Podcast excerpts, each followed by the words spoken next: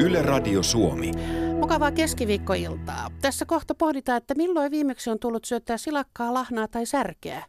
Ja mikä vaikutus niiden lisääntyvällä syönnillä olisi Itämeren kuntoon.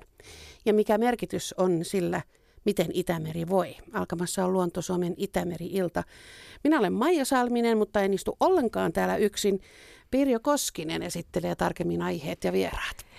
Joo, Itämerihän on meidän kotimeri ja, ja nyt tänään puhutaan siitä. Meillä on Yle Luonnossa käynnissä kampanja Itämeri Dimner, jossa innostetaan ihmisiä syömään kotimaista kestävästi pyydettyä villikalaa ja sitä me avataan. Me avataan tällä studiossa Itämeren tilaa ja sitten, että mitä hyötyä siitä kalansyönnistä on. Ja meillä on täällä Mister Itämeri, erikoistutkija Seppo Knuuttila Suomen ympäristökeskuksesta paikalta, paikalla ja, ja myös kalatutkija Meri Kallasvuo Luonnonvarakeskuksesta ja tietenkin Hanna-Mari Vallila.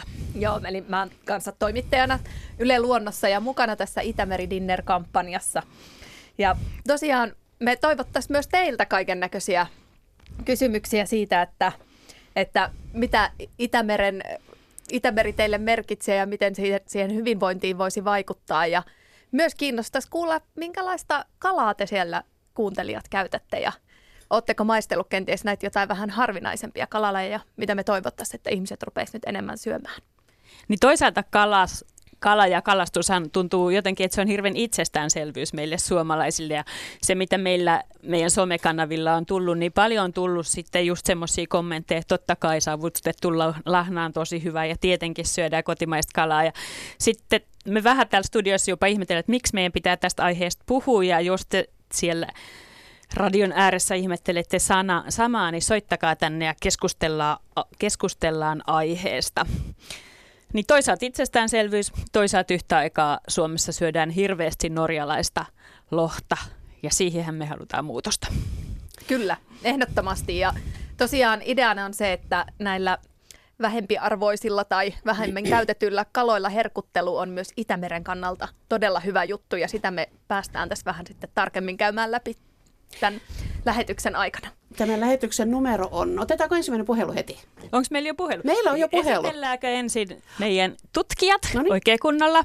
Eli kerrotko sinä Meri Kallasvuo tarkemmin, että mikä on se sun spesialiteetti näihin kalakysymyksiin? Joo, mä oon tota, hyvää iltaa vaan kaikille. Mä oon, mä oon tosiaan siis äh, meribiologi taustaltani ja tutkinut paljon rannikon kalakantoja. Eli, eli juuri tätä meidän Suomen Itämeren rannikkoa, että minkälaisia kalavaroja meillä siellä on ja erityisesti myös sitten niistä, niiden kalojen elinympäristöjä mä oon katsellut paljon, eli mitkä on niitä tärkeitä ympäristöjä kaloille. Mutta pohtinut paljon sitä, että mistä kalalajeista riittäisi vielä paljon enemmän ammennettavaa kuin me, mitä suomalaiset Kyllä, syömme. missä meillä on niin kuin semmoista käyttämätöntä potentiaalia, mitä me voitaisiin hyödyntää jatkossa. Ja, ja sitten toisaalta myös, että huolehditaan, että meidän, meidän kalastus olisi mahdollisimman kestävää niin, että me ei, ei ylikalastettaisi, vaan, vaan käytettäisiin niitä kalavaroja järkevästi.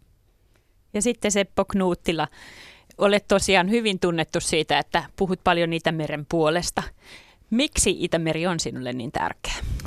Joo, hyvää iltaa kaikille.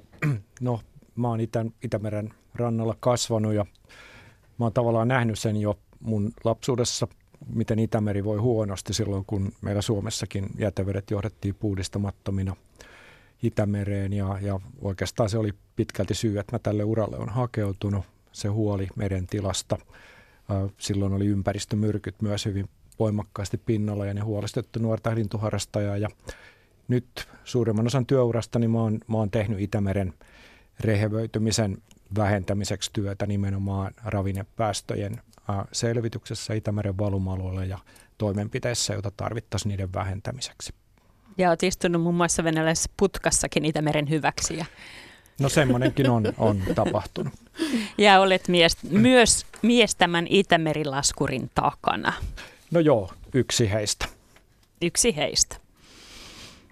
Otetaanko me sitten ensimmäinen puhelu Otetaan sieltä? ensimmäinen puhelu. Tervehdys.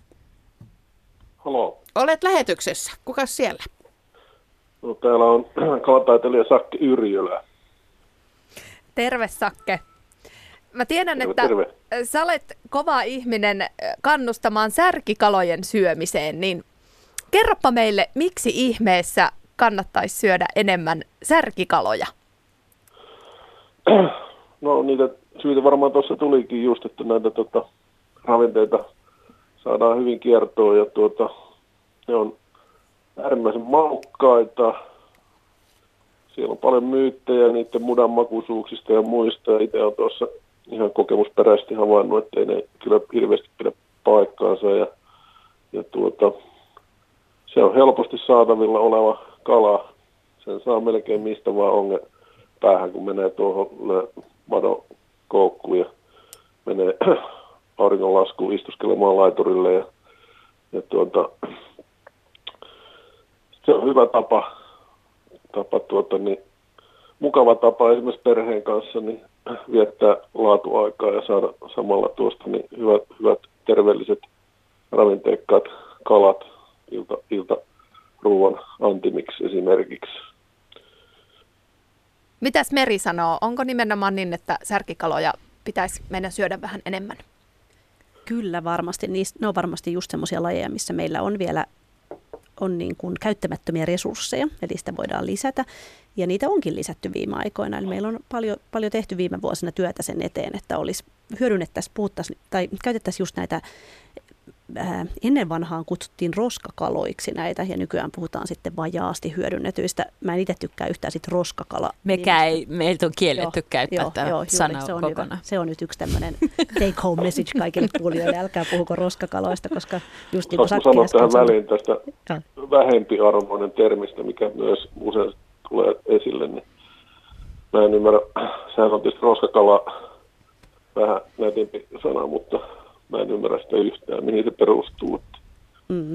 Ja sakeeko niin, että sä oot ihan lapsesta asti oppinut, että kaikki kala, mitä saadaan, niin se hyödynnetään. Kerrotko näistä isoäidin ja isän mukana tulleista kokemuksista? Joo, mulla on kaikkihan tämä mun intoilu tähän liittyen niin pohjautuu siihen, että lapsena kaikki kesät vietettiin mummolassa ja siellä kalastettiin, keväällä lyötiin verkkoon laiturin päästä ja, ja tuota, kaikki mitä siihen sattui uimaan, siellä nyt ei mitään jalkaloja ollut, niin ns-jalkaloja, niin siellä oli särkeä ja pientä ahventa ja pientä lahnaa verkossa ja ne suomustettiin ja, ja tuota, kädestä pitäen näytettiin, miten, miten ne perataan.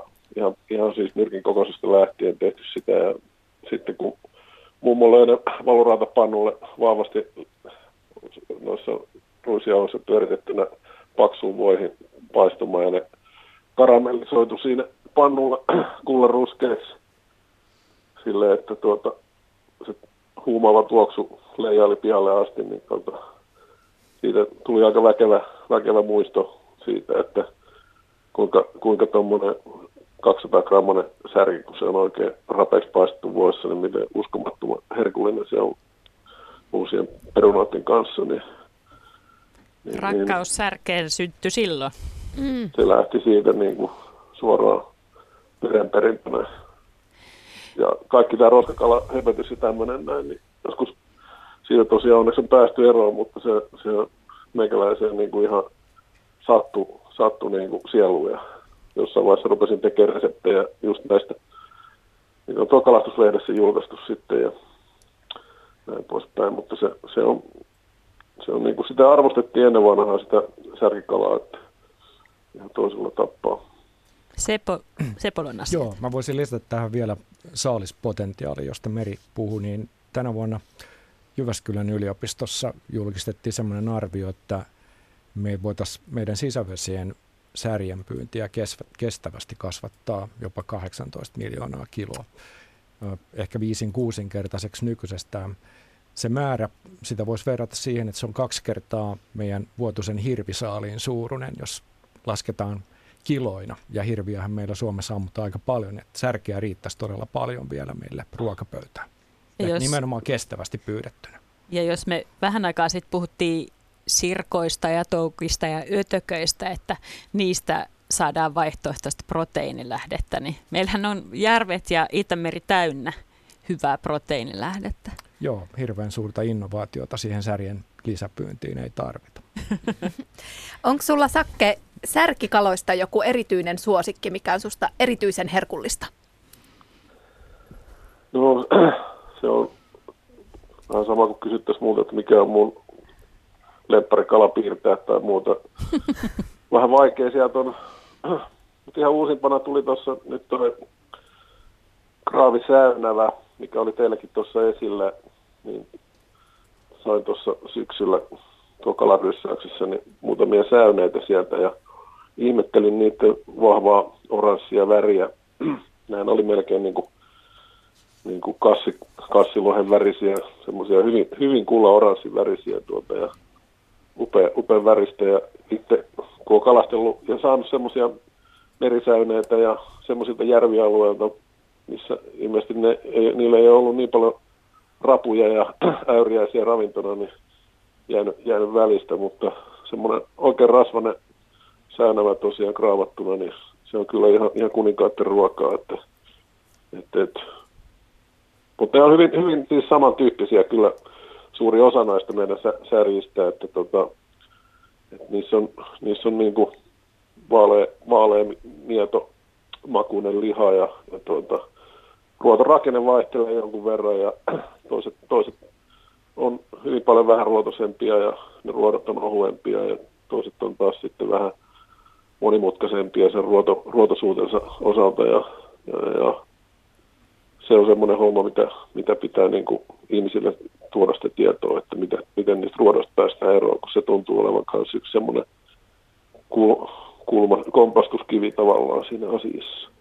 Niitä saataisiin ihmisille enemmän. Joo, mä voin allekirjoittaa ton, ton mitä sä sanoit Sakke, että, että se on, on kuninkaiden ruokaa, että, että pari vuotta sitten mä tein työkaverille, semmo, työkaverille semmoisen komman, että tota, mä, mä tota, mökillä kraavasin säyneen ja sitten mä tarjosin sitä, sitä työkavereille ruisleivän kanssa. Ja tota, en sanonut mitä kalaa on, mutta kaikki, kaikki kehu, että onpa hyvää siikaa. Kyllä. Ja kyllä se oli siis säyneestä, että, että se on todella kraavattuna niin hyvä, hyvän makuinen kala. Joo, mä kerron tuohon noin nopeasti vielä, kun mä tein tuota Suomen kalakirjaa tuossa muutama vuosi sitten, keräilin niitä erilaisia lajeja, niin mä olin Simpelejärvellä tuota sukulaisten luona käymässä ja ne oli saanut sieltä semmoisen 400 grammasen ruutana.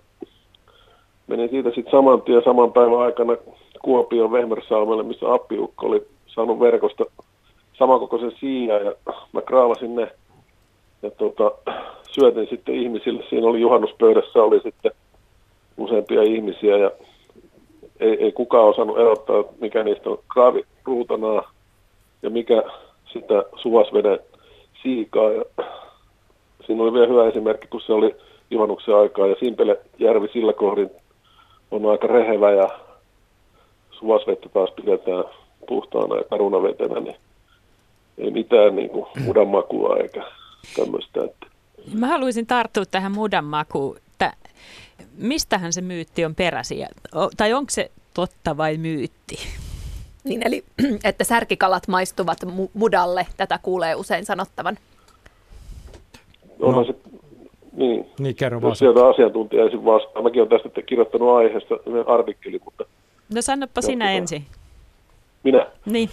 Joo, siis, siis tota, eihän, se, eihän se pelkkä myytti ole. Siis, totta kai on äh, semmoisia tilanteita ja ajankohtia vuodesta, että tietynlaisissa vesistöissä niin nämä sinilevät ja niiden hajoamis, hajoamisesta johtuvat tota, prosessit tulee niitä geosmiineja, semmoisia maan, maanhajuisia, makuisia tota, aineenvaihduntayhdisteitä, tota, mitä sädesienet ja nämä sinilevät tuottaa, niin tota, niitä, niitä menee niin kuin kalojen elinkiertoon, ei pelkästään sen mudan syönnin kautta, vaan myös ihan hengittämisen kautta, vedestä, kirusten kautta sitä siirtyy sinne. Ja, ja tota, se ei ole myytti. Mäkin olen niihin törmännyt mudanmakuisiin kaloihin. Mä sanon nimenomaan kaloihin, koska siis tämä ei liity särkiin pelkästään, vaan siis kaikki lohikalatkin, jotka on semmoisessa vedessä, tota, missä näitä geosmiineja on vedessä, niin tämä on kirjalohen kasvatuksessa iso ongelma ja tuolla lohijoissakin, Kymijoessa ja ää, Torniollakin, niin tiettyä aikaa niin niitä, sitä kala, lohikalankin makua haukutaan ja ja tota, Säkylän Pyhäjärven muikku on välillä mudanmakusta ja, ja tota, se on niinku, silloin kun on otolliset olosuhteet, niin, niin tota, sitä, sitä syntyy sinne vesistöön. Mutta se, mitä mä oon huomannut itse näissä kokeissa, kun mä oon siis ihan kauheissa kesäkeleissä, siis tämmöisistä niin kuin umpilampareista, missä on yli 25 asteen lämpötiloja ja levää on varmasti ja muuta, niin mä oon tehnyt sitten tämmöisiä kraavisärkikokeita, että on sorvia, mitä on saanut, niin on tota, kraavannut ja ne on ollut ihan virheettömiä maalta ja on, on sitten vähän niin kuin ihmetellyt, että tätä pitäisi niin kuin tutkia enemmän kyllä tätä, tätä aihetta. Mitäs mieltä asiantuntijat? Niin. niin, siis mä olin, olisin ollut sanomassa vaan, että levästä se, se maku tulee ja, ja tämä nyt harvemmin tähän törmään, koska kesä nyt ei ole muutenkaan tämmöistä niin kuin suomokalan pyynnin sesonkia, että, että yleensä niin, niin syksyllä ja, ja keväällä ne kalat on paremman makuisia. Jatka vaan Meri, nyökyttelet kovasti. Joo, ei mä allekirjoitan kaiken jo sanotun, mutta musta tuntuu, että se voi myös olla niin, että tämä, miksi juuri särkikaloilla on, on tätä mainetta tästä mudanmakuisuudesta, niin se varmaan liittyy osin siihen särkikalojen käytökseen. Eli kun ne on sellaisia pohjaa pöyhiviä lajeja ja sitten jos on vielä kyseessä joku tämmöinen kovin tummavetinen rehevä vesistö ja ne siellä pöyhii paljon pohjaa, niin varmasti oikeasti tuleekin helpommin, helpommin sitä mudanmakua. Joo, mutta kun sitä on siinä veressäkin, sitä geosmiinia, että se, se, tota, ja sinilevä ja näitä sädesieniä, mitkä tota, hajottaa niitä leviä ja muuta, niin ne on niiden, niin kuin, niitä aineenvaihdunta tuotteita, ne leijuu siellä vedessä. Että eihän toi muikku esimerkiksi tongit pohjaa ollenkaan, mutta esimerkiksi joihinkin kalatukkuihin, niin säkylästä ei esimerkiksi, ne ei ota vastaan sitä muikun mätiä, mitä sieltä tulee, koska se, se ei heidän mielestään vastaa niin kuin sitä, niitä laatukriteerejä, mitä on olemassa. Että se on niin, totta. Niin. Olen, olen myös Sakke kuullut semmoisen väitteen, että me Suomessa ollaan vaan myös niin semmoisia tar- tarkkoja kuluttajia, että me ollaan totuttu syömään kala, hirveän hyvän makusta kalaa tuoreena ja monessa muualla maailman kolkassa niin syödään aika geosmiinin makusta kalaa koko ajan, mutta se tuntuu niin kuin tavalliselta. Mutta me, meillä on aika niin kuin tarkka, tarkka maku monella, että me huomataan se ero. Jos ne muut vaan niin kuin maustavat paljon enemmän. Niin. Mietoa maustemaailmaa myös, että tota, mm-hmm tuolla kun Intia, Intian tuota läpi menet junalla, niin tuota siellä kun on se keskuskeittiö, niin se, se tuota, soosi, mikä siellä pannussa on porinnut kuusi päivää, niin se pitää maustaa jollain, että, että se menee alas. Näihin herkullisiin tunnelmiin. Kyllä.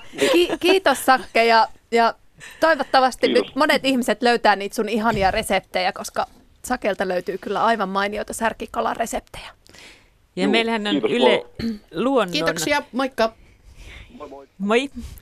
Olin sitä sanomassa, että meillähän on Yle Luonnon nettisivuilla tosissaan tähän Itämeridinneriin liittyvä reseptikone. Eli kun menee sinne sivulle, niin löytää tämän reseptikonen, jossa on ideana se, että siitä voi arpoa itsellensä hyvän kalareseptin just Itämeri-ystävälliseen henkeen. Mutta nyt on korkea aika kertoa ö, yhteystiedot vähän tarkemmin vielä. Puhelinnumero tähän lähetykseen on siis 0203 17600. 0203 17600, siellä Mirjami vastaajan ensimmäisenä. Ja myös Radio Suomen nettisivulta löytyy lomake, jolla voi lähettää viestin tähän Luontosuomen iltaan yle.fi kautta Radio Suomi. Ja Luontosuomi sieltä löytyy. Sähköposti rullaa myös mainiosti radio.suomi.yle.fi ja WhatsApp-numeromme on 0401455666 0401455666 ja kannattaa vielä käydä myös Yle Luonnon Facebook-sivulla ottamassa kantaa tähän asiaan. Mä en ole varma, onko meidän seuraavaa soittajaa, sano jos on. Mut... On, mitä il taitaa olla aavistuksen vielä kesken. Okei, no sitten sillä aikaa. Miksi Itämeren pitäisi kiinnostaa, vaikka asuisi vaikka Keski-Suomessa tai monen sadan, metrin, monen sadan kilometrin päästä rannikosta? Seppo Knuuttila. No kyllä se on meidän kaikkien suomalaisten yhteinen meri. Että, että kyllä mä uskoisin, että Suomessa niin, niin ihmiset aika lailla riippumatta siitä, missä, missä ne asuu, niin ne, ne tuntee myös huolta Itämerestä ja – vaikkei se rannalla asuisi, niin, niin, niin siellä kuitenkin saadaan käydä lomamatkalla ja, ja nämä kesäiset sinilevakukinnat kyllä herättää huolta ja, ja pistää ajattelemaan sitä, että mikä meidän ympäristön tila on ja miten, miten tähän on päädytty ja miten siitä päästään pois. Entäs jos ajattelee meidän vessanpönttöpäästöjen kannalta, niin jos asuu tosissaan kaukana Itämerestä, niin voiko olla ihan huolettomana niiden omien päästöjensä suhteen Itämeren kannalta? No ei voi olla, koska suurin osa Suomesta kuuluu Itämeren valuma-alueeseen. Että, että vaikka ne vessanpönttövedet ei sieltä sisämaasta semmoisenaan päädy Itämereen, kun jos verrataan, että asutaan rannikolla, niin tietty osa niistä päätyy ja, ja tietysti ensinnä siinä pitää olla myöskin tuntea huolta siitä omasta lähivesistöstä, joka, joka pilaantuu, jos niitä kohdellaan huonosti. Osa näistä ravinteista, jotka sinne sisävesistöihin päätyy, vaikka vessavesistä tai sitten muista kuormituslähteistä, ruoantuotannosta, maanviljelystä, niin osa niistä pidättyy sinne järviin, jää rehevöittämään niitä järviä ja sitten osa kulkeutuu viime kädessä niin jokien kautta Itämereen ja rehevöittää sitten Itämerta. Et, et, tärkeää on vähentää päästöjä kaikkialla Suomessa Itämeren valuma-alueella. Ja eikö niin, että Itämeri on maailmanlaajuisestikin aika ainutlaatuinen meri? Kyllä se on siinä mielessä, että, että tämmöisiä murtovesiä, jotka ei ole järviä eikä, eikä oikeita meriä, niin ei niitä paljon ole. Ja Itämeri on, on yksi niistä suurimmista maapallolla ja, ja tänne on tästä erityisluonteesta johtuen niin syntynyt ihan omanlaisensa näihin olosuhteisiin sopeutunut eliöstö, jota ihan sen takia kannattaa suojella. Ja nyt kysytään, oletko Anita vielä siellä? Kyllä olen. No hyvää iltaa. Iltaa, iltaa. Minkälaista asiaa? No t- tästä särkikalasta ajatellen, niin muun muassa 90-luvulla, kun asun vielä tuossa Tampereen seudulla, niin siellä tavattiin järvistä nuotata niin sanottua roskakalaa, ja eikä sitä edes kuulutettu mihinkään, että joku voisi sieltä käydä hakemassa, että jos sattui niin sanotusti puskaradion kautta kuulemaan, niin ämpärikaupallahan sitä sieltä sai, mutta ne vietiin kompostiin. Eli sillä ei ollut oikeasti mitään arvoa, sen, sen niin kuin tämmöinen luokituskin oli se roskakala.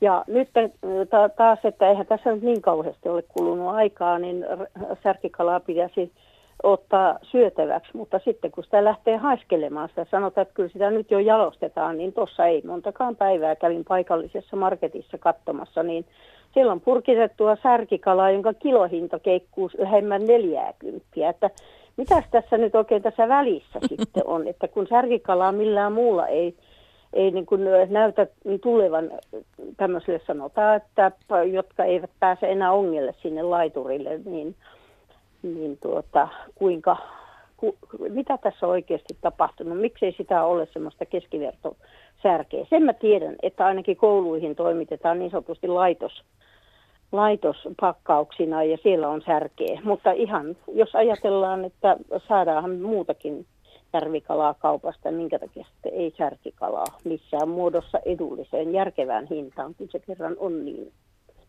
runsasta ja No nyt kyllä esität tosi hyvän kysymyksen. Mä oon samaa miettinyt, mutta mä luulen, että se liittyy osin kuitenkin siihen semmoiseen valtaväestön toiveeseen. Eli, eli jos me nyt mietitään tätä kaupallisen kalastuksen särkikalasaalista, niin se kyllä pääasiassa meillä menee jalostukseen. Eli me jotenkin prosessoidaan se niin, että se on kalapihvinä tai kalapullana tai tämmöisenä säilykkeenä, minkä sä mainitsit kuluttajien ulottuvilla. Ja se on kuitenkin sitä, mitä se iso osa kuluttajista haluaa. Sitten varmasti on niitäkin ihmisiä, jotka osaa sitä särkeä valmistaa edelleen, mutta he on sitten ehkä niitä aktiivisempia vapaa-ajan kalastajia, että he itse pyytää sen. Mä luulen, että monet niin. esimerkiksi kaupungeissa asujat, niin tämä nyt on vähän rankka yleistys, mutta mä luulen, että sitä taitoa alkaa kadotakin, että ei osata ehkä fileoida enää ruodottomaksi kalaa tai, tai sitten ei ole semmoisia käsittelytiloja ahtaissa pienissä keittiöissä. Niin, minkälainen se olisi sitten, jos jär, särjen tekisi niin kuin suuri osa noista naudoista ja sijoistakin, niin jauhetaan jauhelihaksi, että olisi vaikka pakasteessa sitten jauhettua särkikalaa, jolloin siitä voisi tehdä kalapullia ja miksei siinä voi olla kaikkea muutakin pikkukalaa, koska siitähän vielä parempi tulee kuin monta kalaa. Joo, semmoista onkin, semmoista särkijauhelihaa on jo, on jo tuolla tota, kaupan hyllyillä. Olen testannut itsekin, tulee erinomaisia kalapullia muuten. Siis pakasteista löytyy. Joo, kyllä löytyy. Aha, ja hyvä. siis nykyään ei tarvitse mennä pakasteosastollekaan, ne Joo, löytyy. Kylmäkaapistakin jo. Joo. Joo. Ja samoin Joo. sitten löytyy myöskin Itämeren saaristomeren lahnaa valmiiksi pihveiksi valmistettuna. Löytyy, löytyy pakastealtaasta mm-hmm. kaupasta ja se on helppo valmistaa. Ja mä oon ihan samaa mieltä kuin Meri, että kyllä meidän on aika vaikea tänä päivänä saada, saada oikeastaan mitään kalaa niin kuin, tai kulutusta lisääntyy sitä kautta, että me tarjotaan kuluttajalle kokonaista kalaa, koska – koska ihmisillä ei ole aikaa Joo, ja niitä noita. välineitä. Että kyllä, kyllä mäkin olen sillä kannalla, että, että meidän täytyy, täytyy keksiä houkuttelevia tuotteita. Ja, ja nyt Joo. mun mielestä on, kehitys on mennyt viime vuosina positiiviseen suuntaan tähän tässä mielessä, että meillä on jo monenlaisia särki- ja lahnatuotteita, jotka on helppoja valmistaa ruuaksi. Ja Joo. tämä nimenomaan meillä on myös ideana tässä Itämeri Dinner haasteessa, että saataisiin sitä kulutusta lisättyä Miten sä olisit sä valmis ihan kokonaista kalaakin käyttämään ruuaksi? Vai? No, ja käytänkin, käytän. Minä olen semmoinen, joka, no en itse enää tässä iässä pahemmin kalastele, mutta, mutta jos vaan saan jostain, niin kyllä mä mieluiten otan nimenomaan kalan sellaisenaan elävänä ja sen perkaan ja, ja käytän, käytän nahat ja päät ja ruodot, kaikki mä teen kalalientä. Mulla on aina pakkasessa valmista kalalientä tehtynä että sehän kaikkein parasta on, mutta että se, että jos ajattelee, että sitten näin, kun ei olekaan sitä kalaa saatavana ja sitten lähtee kattelemaan, niin jotenkin se, se mm, pelkkä niin kuin seiti kautta äh, kirjolohi tai norjalohi tarjonta, mikä tuntuu, että se on yleisintä marketeissa, niin ihmetyttää, että missä on ne kaikki kalat, kun niin monimuotoisesta tämmöisestä, no kalamaahan me ollaan. Sitä on mm-hmm. vesissä vaikka minkä näköistä kalaa, että kyllähän sitä kokeilisi vaikka mitä, kun sitä vaan löytyy. Ja just tämä, että tiedä. monella on varmaan vielä kuitenkin tuntuma siihen kalaan. Ja meillä on paljon on. kalastajia, ketkä itse kalastaa. Tai sitten sinäkin otin ilmeisesti aikaisemmin myös on, joo, nuor, nuorempana niin, että olen, olen ja tuota, jossain vaiheessa asun Helsingin seudullakin, niin siellä on aivan mahtava, mahtava kauppatorin kalatori, niin sieltähän saa niin kuin suunnilleen, että hyvä kun kalat potkaisee itsensä kassiin, kun menee sinne, että ne on niin tuoretta ja sehän tosi hyvää. Että sieltä mä oikeastaan on eniten sitä tuorekalaa niin aikuisikänä, niin ostanut lapsuudessahan me, me asuttiin järven rannalla, niin sieltä sitä kalaa tuli sitten tuoreena. Mutta mä, mä pidän itse, että kala on tuoretta, mä se itse käsittelen ja itse laitan ja, ja mua nyt ei ne ruodot mitenkään haittaa sinänsä, että kyllä mä ne osaan nyppiä suupielestä pois. Ja siellä kalalihassa sitä mun mielestä se on vähän liioteltua, että ei voi syödä kun kalassa on ruoto. Ja kyllähän sen kieleen tuntee. Tosi kiva kuulla, Arvo, arvostan kyllä tuommoista meininkiä. Ja varmaan sitä meillä olisi, olisi tota tämmöistä, tämmöistäkin voisi kyllä siirtää enemmän, mutta kyllä se silti taitaa nykyään olla niin, että, että iso osa esimerkiksi nuorista perheistä, mitkä elää aika kiireistä elämää ja haetaan lapset päiväkodista ja sitten siinä on puoli tuntia aikaa saada ruokapöytää ennen kuin alkaa illan harrastuskimara, niin kyllä sen niin. täytyy olla jotenkin niin, suoraan joo, pannulle kyllä, heitettävässä kyllä, muodossa. To, ihan hyvä semmoinen, että ainakin tämä Teijola, missä mä asun, niin kun tämähän on Halikonlahden rannalla, eli suoraan laskee Itämereen, niin, niin tuota, täällä on kyllä hienosti täällä, täällä kyläkoululla ja kylällä muutenkin on sillä tavalla, että, että tuota, paikallinen kalastusyrittäjä on yhdessä koulun kanssa on pidetty näille koululaisille tämmöistä kalastus, voisiko sanoa kurssia tai päivää semmoista, että kalastetaan kalaa ja näytetään kuinka sitä kalaa laitetaan. Että mä katsoisin, että tämmöistä toimintaa pitäisi olla paljon enemmän. Kyllä ja siis varmaan sen takia, koska meillä on kosketus siihen kalaa ja meillä on hyvät oikeudet kalastaa, jos vertaa just moneen muuhun mm. maailman maahan, niin meillä säilyy se tuntuma siihen kalaa ja kalakulttuuriin ja, ja siihen, että sen kalan pitää olla tuore ja me osataan vaatia siltä kalalta. Mä sanoisin, niin, joo, se, se kalan tuoreus on se, mikä, jos se ta- tarpeeksi kauan on seilannut, en montako, oliko se kuusi päivää vai mitä, siellä Intiassa jossain myllyssä hautunut, minkä mä kuulin. Ihan se, semmoista kuitenkaan ole täällä, mutta että joka tapauksessa niin jotkut kalat on niin arkoja siitä mausta, että jos se on pari päivääkin vanhaa, niin ei se ole enää samaa että se tuoreen kalan makuun tottuminen ja sitten se, että kyllä se vähän on ollut, että mä luulen, että tässä on mennyt pari, pari niin kuin tämmöiset äh, sukupolvet tästä välistä, jotka ei ole koskaan koskeneet kalaa, niin eihän se mihinkään eteenpäin siirry. Että Joo, siinä mielessä kyllä. mä arvostan jotain tämmöistä, että sitä tehdään sitten vaikka niin kuin tämmöisenä koulujen ja kalastajien välisenä yhteistyönä tai jonain vastaavana semmoista, että on, mennään kalaan ja kalastetaan ja sitten käsitellään siellä niin kuin jonkun ammattilaisen opastamana, mm. että mitä se tehdään. Se voi olla se ainoa, ainoa tie päästä takaisin tämmöiseen tuoreen kalan ja itse tehtävään niin kuin ruokaa. Kyllä ehdottomasti kannatetaan tätä, että saataisiin leviämään tätä ajatusta ympäri Suomea. Kiitokset mm. soitosta. Kiitos. Kiitos Joo. Anita. Mä sanoisin tuohon, että kyllä me pikkusen ollaan kasvettu irti tästä. Että kyllä tässä jonkinlainen katkos meillä on tapahtunut tähän tuoreen kalan käyttöön ja mä oon uteliaana seurannut tätä esimerkiksi Helsingissä Lauttasaaren sillalla, joka on Helsingissä keväisin suosittu silakan ongintapaikka. Siinä on satoja ihmisiä onkimassa silakkaa, kun silakka nousee, nousee kudulle Merenlahtiin ja, ja se, että mitä kieliä siellä puhutaan, mä oon, mä oon seurannut mielenkiinnolla ja siellä on, siellä on paljon suomalaisia, joiden, jotka ei ole kantasuomalaisia, jotka, jotka on innokkaasti pyytämässä sitä silakkaa. Et ne suomen kieli ei ole siellä yleisin kieli, mitä siellä puhutaan, että siellä kuulee, kuulee paljon viroa, venäjää ja sitten aasialaisia kieliä. Että tuntuu sitten, että toisista kulttuureista meillä muuttaneilla ihmisillä se kosketus siihen kalaan on säilynyt parempana kuin meillä täällä. Ja Martoillahan tosiaan tämmöiset kalankäsittelykurssit ovat kuulemma ihan suosituimpia kursseja, että – et toivottavasti siellä nyt taas ihmiset alkaa kiinnostua siitä taidosta, että osaa käsitellä kalaa. Ja anteeksi, joo. niin, että lapsillehan se on valtava elämys, kun ne pääsee sen kalan kimppuun ja apua hyi haisee pahalle ja sitten kuitenkin sieltä ihmetellään kaikki mahdolliset ja onko siellä, sekä on sydän ja missä se ilmarakko ja saako sen boksauttaa ja kuuleeko se kala vielä, kun mekin tehtiin yhtä videoa tässä päiväkodissa tähän dinneriin liittyen, niin se oli kyllä aivan ihana seurata se, ne lasten kokemukset ja reaktiot siellä ja sitten toisaalta kun ne sai sen paistetun kalan, niin ne eihän ne, niin kuin, kaikki olisi halunnut vaan lisää koko aika ja enemmän ja enemmän. Ja on se hirveä sääli, kun jos omassa lapsuudessa on semmoisia muistoja ja sitten tajuu, että hetkinen, että on ehkä valtavasti lapsia, ketkä ei saakka kokea niitä asioita. Mäkin muistan vielä, miltä se Lahnan ilmarakon poksautus pikkupoika. Sama täällä. Muutama, muutama poiminta täältä, täältä kysymyksistä. Ö, ensinnäkin joku kysyi, että mikä kalalaji kärsii eniten Itämeren saasteista. Sitten on tullut tästä, että paljonko sitä silakkaa sitten saa syödä. Ja sitten graavikalasta, puhuitte graavatuista kaloista.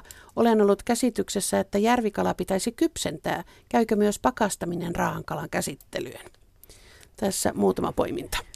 No hyviä kysymyksiä. Kyllä. Eli ensimmäinen taisi olla, että, että mikä kalalaji... Kalalaji eniten kärsii Itämeren saasteista.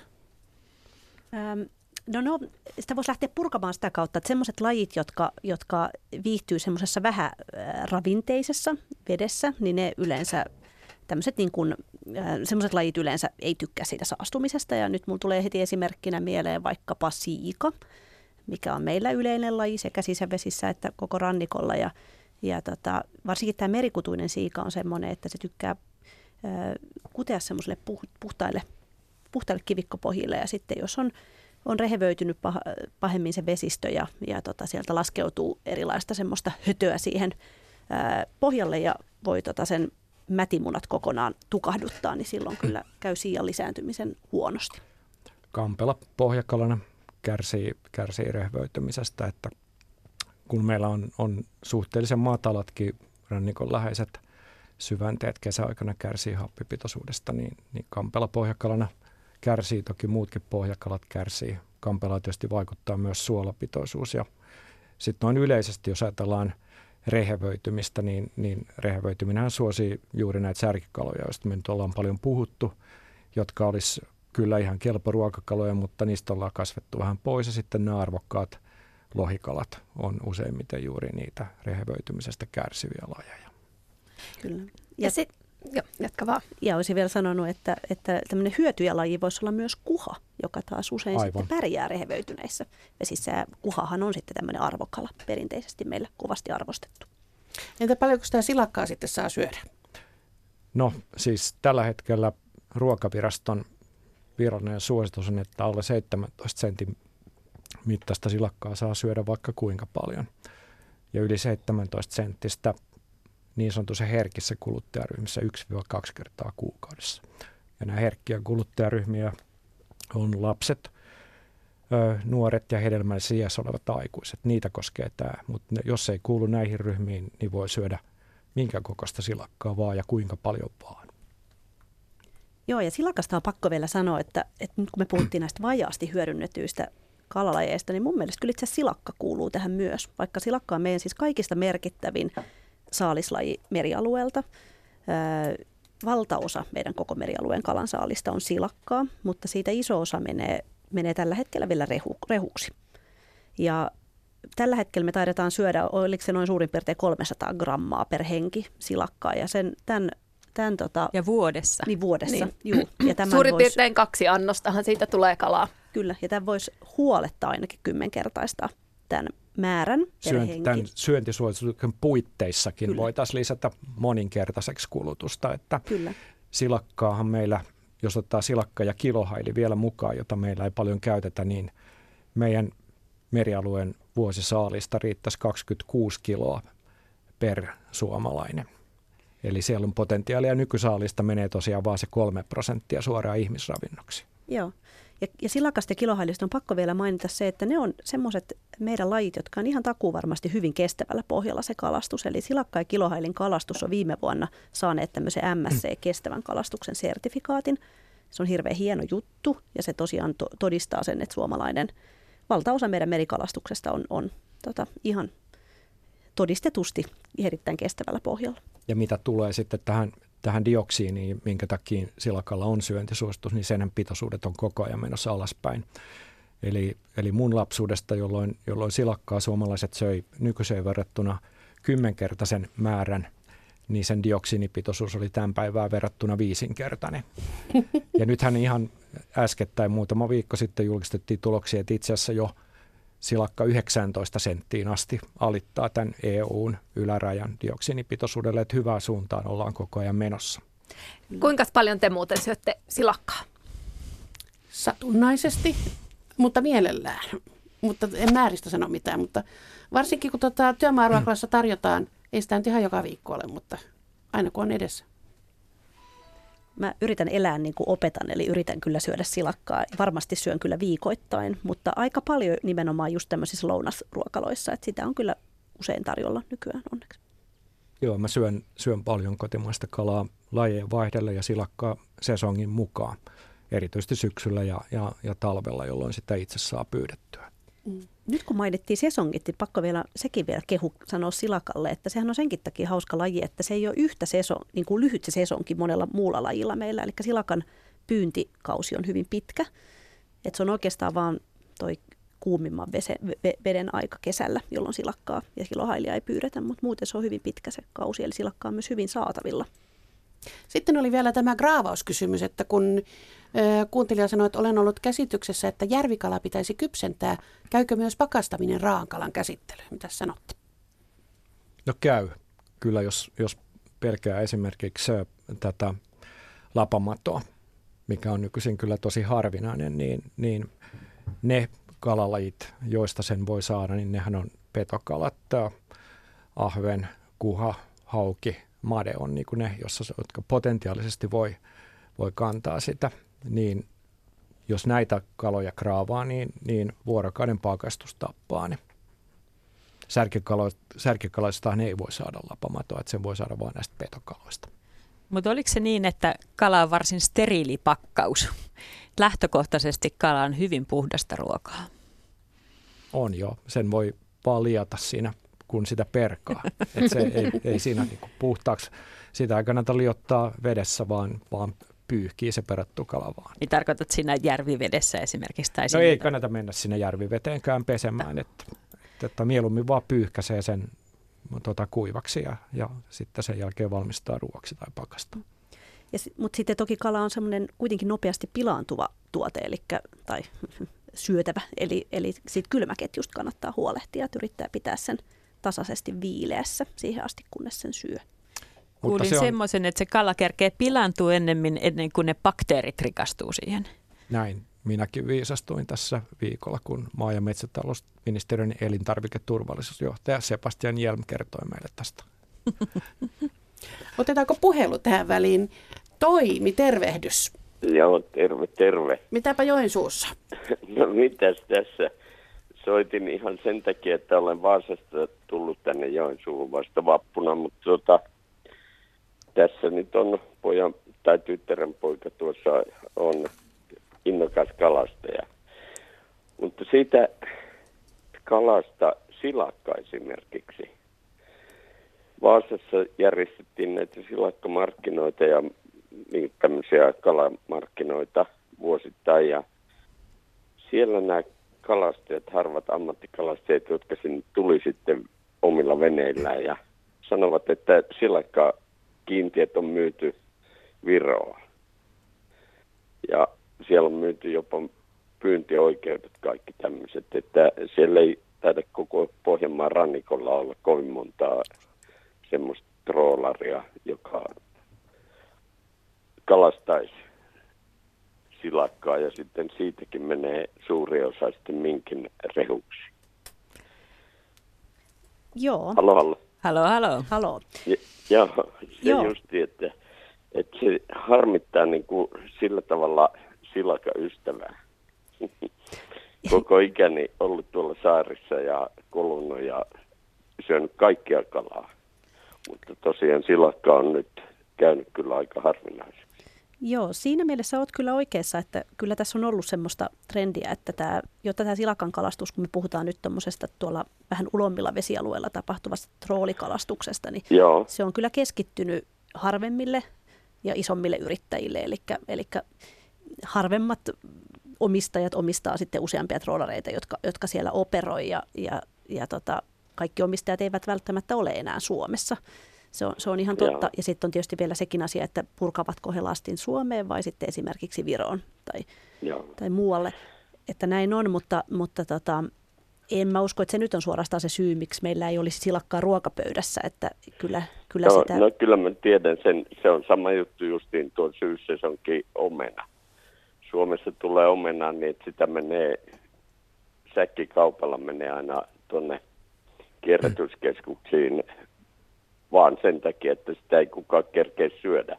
Mutta ei sitä marketista saa suomalaista omenaa. Siellä on Saa. kaiken Saa. Nimimerkillä kokemusta on paljon. No, jaa, jaa, no se on ihan hyvä kuulla. Ehkä ei Mä- vuoden ympäri, mutta syksyllä saa kyllä. Ja Niin, aika niin, pitkälle niin. nykyään myös vuodenvaihteen jälkeen. Ei ihan, enää, ei, ei ihan vielä kokonaan vuoden ympäri, mutta nyt puhutaan suuren kotimaisen omenan ystävän kanssa. Mutta nyt otetaan sitten esimerkki. Semmoinen, sitten tämä kalajalostus. Kaveri toi minulle kolme purkillista tämmöistä niin sardiinipurkillista hailia, Itämeren hailia, tomaattikastikkeessa. Ja, ja minä en erottanut sitä millään tavalla. Tämä on niin kuin ihan yhtä hyvä kuin joku sardiinipurkki tuolta Välimereltä. Niin sitten siinä kehuin kovasti sitten kaverilaumassa, että nyt, nyt on tämmöinen hieno suomalainen, suomalainen kalajaloste. Niin sitten sieltä joku kyynikko heitti, että se on valmistettu tuolla Virossa. Ja sitten kun tarkemmin luin niitä tekstejä, niin sieltähän se löytyi se valmistusmaa. Että se ei Suomessa suinkaan ole valmistettu. Mutta se nyt on siinä mielessä sama. Mutta tuo justiin tuo sitten särkikaloista, kun te olette puhunut, niin lahnastahan puhutaan, että se, sitä ei saisi syödä kuin yli kilon painosta niin kuin iso, että silloin ne pikkuruodot häviää. Mutta sitten semmoinen kalastaja, joka vanhoilla päivillä aina otti sen pienenkin lahnan. Hän sen uuniin ja sitten 175 asteeseen ja sitten kun se naksahti, että nyt ollaan siellä, niin sitten pudotti tuonne jonnekin 100 asteeseen se lämpötila ja antoi olla monta tuntia siellä niin kuin hautumassa. Ja sen jälkeen ei pikkuruodoista ollut mitään haittaa. Mm. Mm. Mulla on sama kokemus yli yön kalalla. Saa erinomaista särkikalasta ruodotonta. Mutta se on ihan totta, että toki, toki jalostetaan silakkaa Virossakin, mutta kyllä meillä Suomessakin jalostetaan. Joo, niin on. Niin on kyllä siinä rannikolla justiin tuossa Vaasassa. siellä oli paljon semmoisia pieniä, Ja pieniä tuota, la, laitoksia, jotka teki sitä silakkaa ihan niin kuin tämmöisiin purkkeihin, samanlaisiin kuin sillipurkit. Mutta se vaan sitten taas hinta, hintakysymys, että silliä ostat tuolta jostakin uha-alaista silliä ja tuota, se on puoli kiloa kolme euroa, kun sitten suomalainen silakkajaloste maksaa 350 grammaa 5 euroa. Siinä kohtaa tulee taas se kysymys, että kumma otat. Joo, mä allekirjoitan tämän kysyjän huomioon, että se savustettu kilohaili, jota meillä myydään, niin se tulee joko Virosta tai Latviasta ja, ja Viron matkoilla mäkin olen oppinut sitä arvostaa ja nyt ihan tässä viikko sitten ostin lähikaupasta ja se oli latvialaista.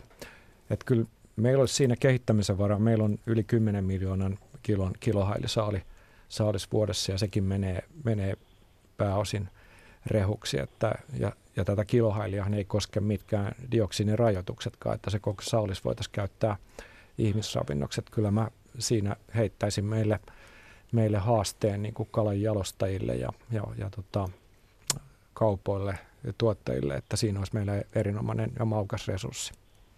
Kiitoksia Joo, tästä huomiosta ja toivotaan, että saataisiin nyt Niin me- enemmän niitä silakkaa ja kilohailia vielä, kaikille vielä se, kun puhutaan myyntiin. siitä maa, maaltamuutosta, niin sehän olisi elinkeino maaseudulle. Niin, kalastus. Kyllä, Mm. Ja niin ehdottomasti. täällä Saimaan rannalla tai niin seudulla, niin täällähän nyt aletaan sitä jalostusta harrastaa niin kuin tekemään ammatiksi. Kyllä. Kiitoksia Toimi puhelusta ja Kiitos, näkemyksistä. kiitos. Kiitos. Joo, hei, hei hei. hei. Ja mä oon jotenkin ymmärtänyt, että itse asiassa suurin osa noista anjovissäilykkeistä, mitä Suomessa myydään, niin ne on oikeasti kilohailia. Onko se niin? Onko tällä kellään muulla ei ole tietoa? Mutta näin mä oon ymmärtänyt sitä jostain syystä kauppanimellä myydään sitä anjoviksena. Kilohailia usein Sehän Suomessa. olisi ihan hirveän hyvä, jos niin olisi, koska Janssonin kiusausta se olisi entistä niin kuin paremmalla mielellä siinä tapauksessa. Kyllä. Nämä menee välillä vähän hassusti, että miten vaikka silli ja silakka, sehän riippuu siitä rasva, kalan rasvapitoisuudesta, että kummalla kauppanimellä sitä loppujen lopussa sitten myydään, niin sama taitaa olla myös tämän anjoviksen ja kilohailin kohdalla. Tuossa äskeinen soittaja puhui silakkakiintiöistä. Käydäänkö vähän läpi sitä asiaa, koska se tulee hirveän usein esiin. Jostakin luin, että Suomi käyttäisi noin kolmasosan koko Itämeren silakkakiintiöstä, mutta onko se näin Merikallasvuo? Joo, Suomi on kyllä Itämeren ihan merkittävimpiä tai suurimpia kalastusvaltioita, eli me kalastamme kyllä tosi paljon silakkaa. Ja silakka on yksi tämmöisistä äm, Itämeren, tai puhutaan Euroopan tämmöisen yhteisen kalastuspolitiikan alaisista lajeista. Niitä on silakka, kilohaili ja sitten lohi ja turska. Ja nämä neljä lajia. Ja, ja tota, silakka ja kilohaili, me ehkä kannattaa puhua niistä molemmista, eikä pelkästään silakasta tässä yhteydessä. Ne on tosiaan semmoisia, että niiden kantoja, kantojen vahvuutta arvioidaan ja kalastusta säädellään tämmöisen Itämeren maiden yhteisinä toimina. Eli Suomikin osallistuu sillä tavalla, että me keräämme tietoa sekä saaliskalastajilta saaliista tietoa, että sitten me ihan Luonnonvarakeskus tekee erilaisia ää, sekä kerää näitä saalisnäytteitä, että sitten tekee ihan tämmöisiä tutkimusmatkoja, missä me kaikuluotaamalla ja troolaamalla selvitetään, että kuinka paljon silakkaa ja kilohailia tuolla meressä on. Ja sitten kansainvälisen merentutkimusneuvoston työryhmiin sitten sekä lähtee Luonnonvarakeskuksesta tutkijoita että muista Itämeren maista. Ja siellä sitten laitetaan nämä eri tiedot, eri maiden tiedot näistä kalakannoista yhteen ja luodaan sitten tämmöinen kalakanta-arvio sekä sitten siihen pohjautuva neuvonanto. Ja tämä neuvonanto sitten annetaan Itämeren maiden poliittisille päättäjille, eli kalastusministereille, Suomen tapauksessa maa- ja metsätalousministerille. Ja sitten tämä niin kuin poliittinen taso tekee sitten sen kala, kalastuskiintiöpäätöksen, joka sitten toivottavasti mahdollisimman paljon pohjautuisi siihen tieteelliseen neuvonantoon ja siihen taustalla olevaan kalakanta-arvioon. Ja tämän jälkeen sitten, kun Itämeren tasolla on tehty se päätös siitä kiintiöstä, niin sen jälkeen se sitten ihan prosenttiluvulla las- jaetaan sitten eri valtioiden kiintiöiksi ja sen jälkeen se on sitten kansallinen päätös, että kuinka tämä kiintiö jaetaan sitten Suomessa eri kalastustoimijoille. Ja meillä on sitten ollut nyt vuodesta 2016 asti Suomessa tämmöinen uusi systeemi, eli meillä on tämmöiset toimijakohtaiset kiintiöt, eli sitten tämä Suomen kansallinen kiintiö silakalle ja kilohailille, niin se on sitten jaettu eri kalastajille. Ja siinä on tietysti ollut merkittävänä tekijänä se niin kuin menneisyys, että kuinka paljon on kalastettu, mutta kyllä sinne on yritetty luoda myös mekanismeja, kuinka uudet toimijat pääsisivät tänne, tänne tota, kalastus, kalastustoimintaan mukaan. Ja nämä toimijakohtaiset kiintiöt jakautuu sit sekä rehukalastajille että elintarvikekalastajille. Ja tämä on nyt sen takia merkittävää, että tämä rehukalastus ja elintarvikekalastus on vähän erilaista.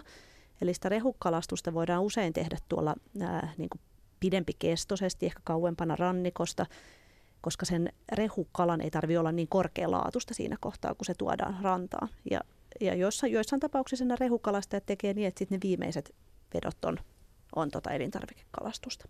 Yle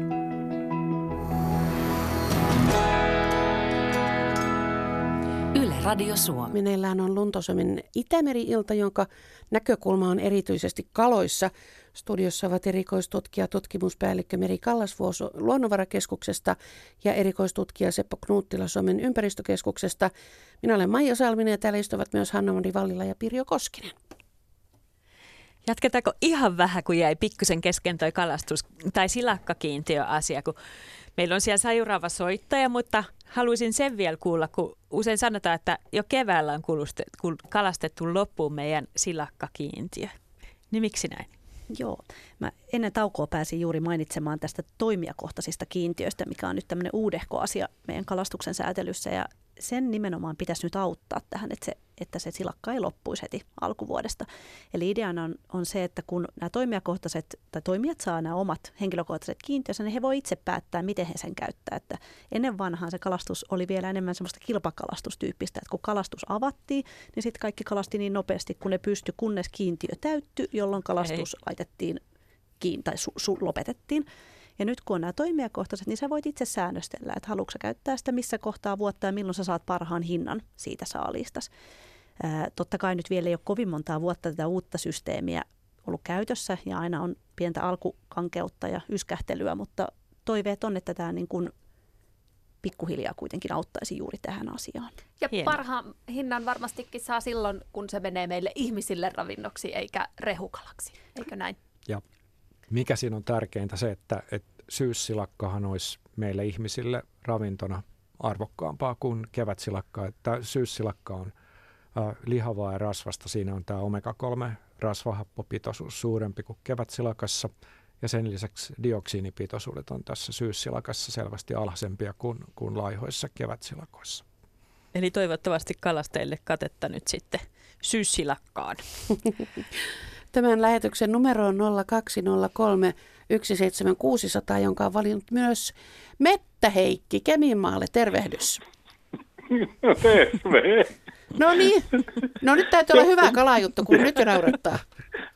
Joko on suora yhteys? Suora yhteys, olet lähetyksessä. Joo, no sehän jo tunnettiin ajat sitten, että särki pala, parantaa järkeä. Ja särkikala on hyvä siinä mielessä, että se syö niitä pieni eliöitä, niin siinä on se omega-3-osuus särjen rasvassa. On seitsemän kertaa suurempi kuin lohikalassa.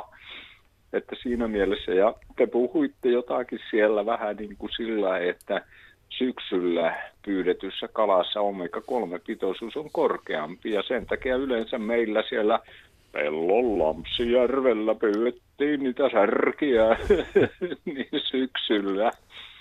Ja sanonkin sen, että se on kaikkein ihaninta. Ne särkikalat, niin lahnat kuin särjet, kyllä ahveniakin voi ihan hyvin niin valmistaa sillä tavalla, että uunissa siellä Mäntylä olkaäiti, niin se teki ohrarieskoja ensin ja sitten laittoi uuniin sinne näitä särkiä ja antoi siellä olla sitten niin miedossa lämmössä. Ja silloin käy se, että niin se kala kypsyy ihanasti, se ruodot pehmenee, niin ei tarvitse poistaa muuta kuin selkäranka ruotoja. Sitten saa syödä menemään ihanasti, niin saa täydellisesti kokonaisuuden kalasta, myös omega-3 rasvahapot. Oliko ja Olkalla leivinuuni? kivennäisaineet oli. Kyllä, meillä oli leiviuuni oikein. No niin. Siinä on ollut kyllä sitten ihan mahtavaa jälkilämmössä.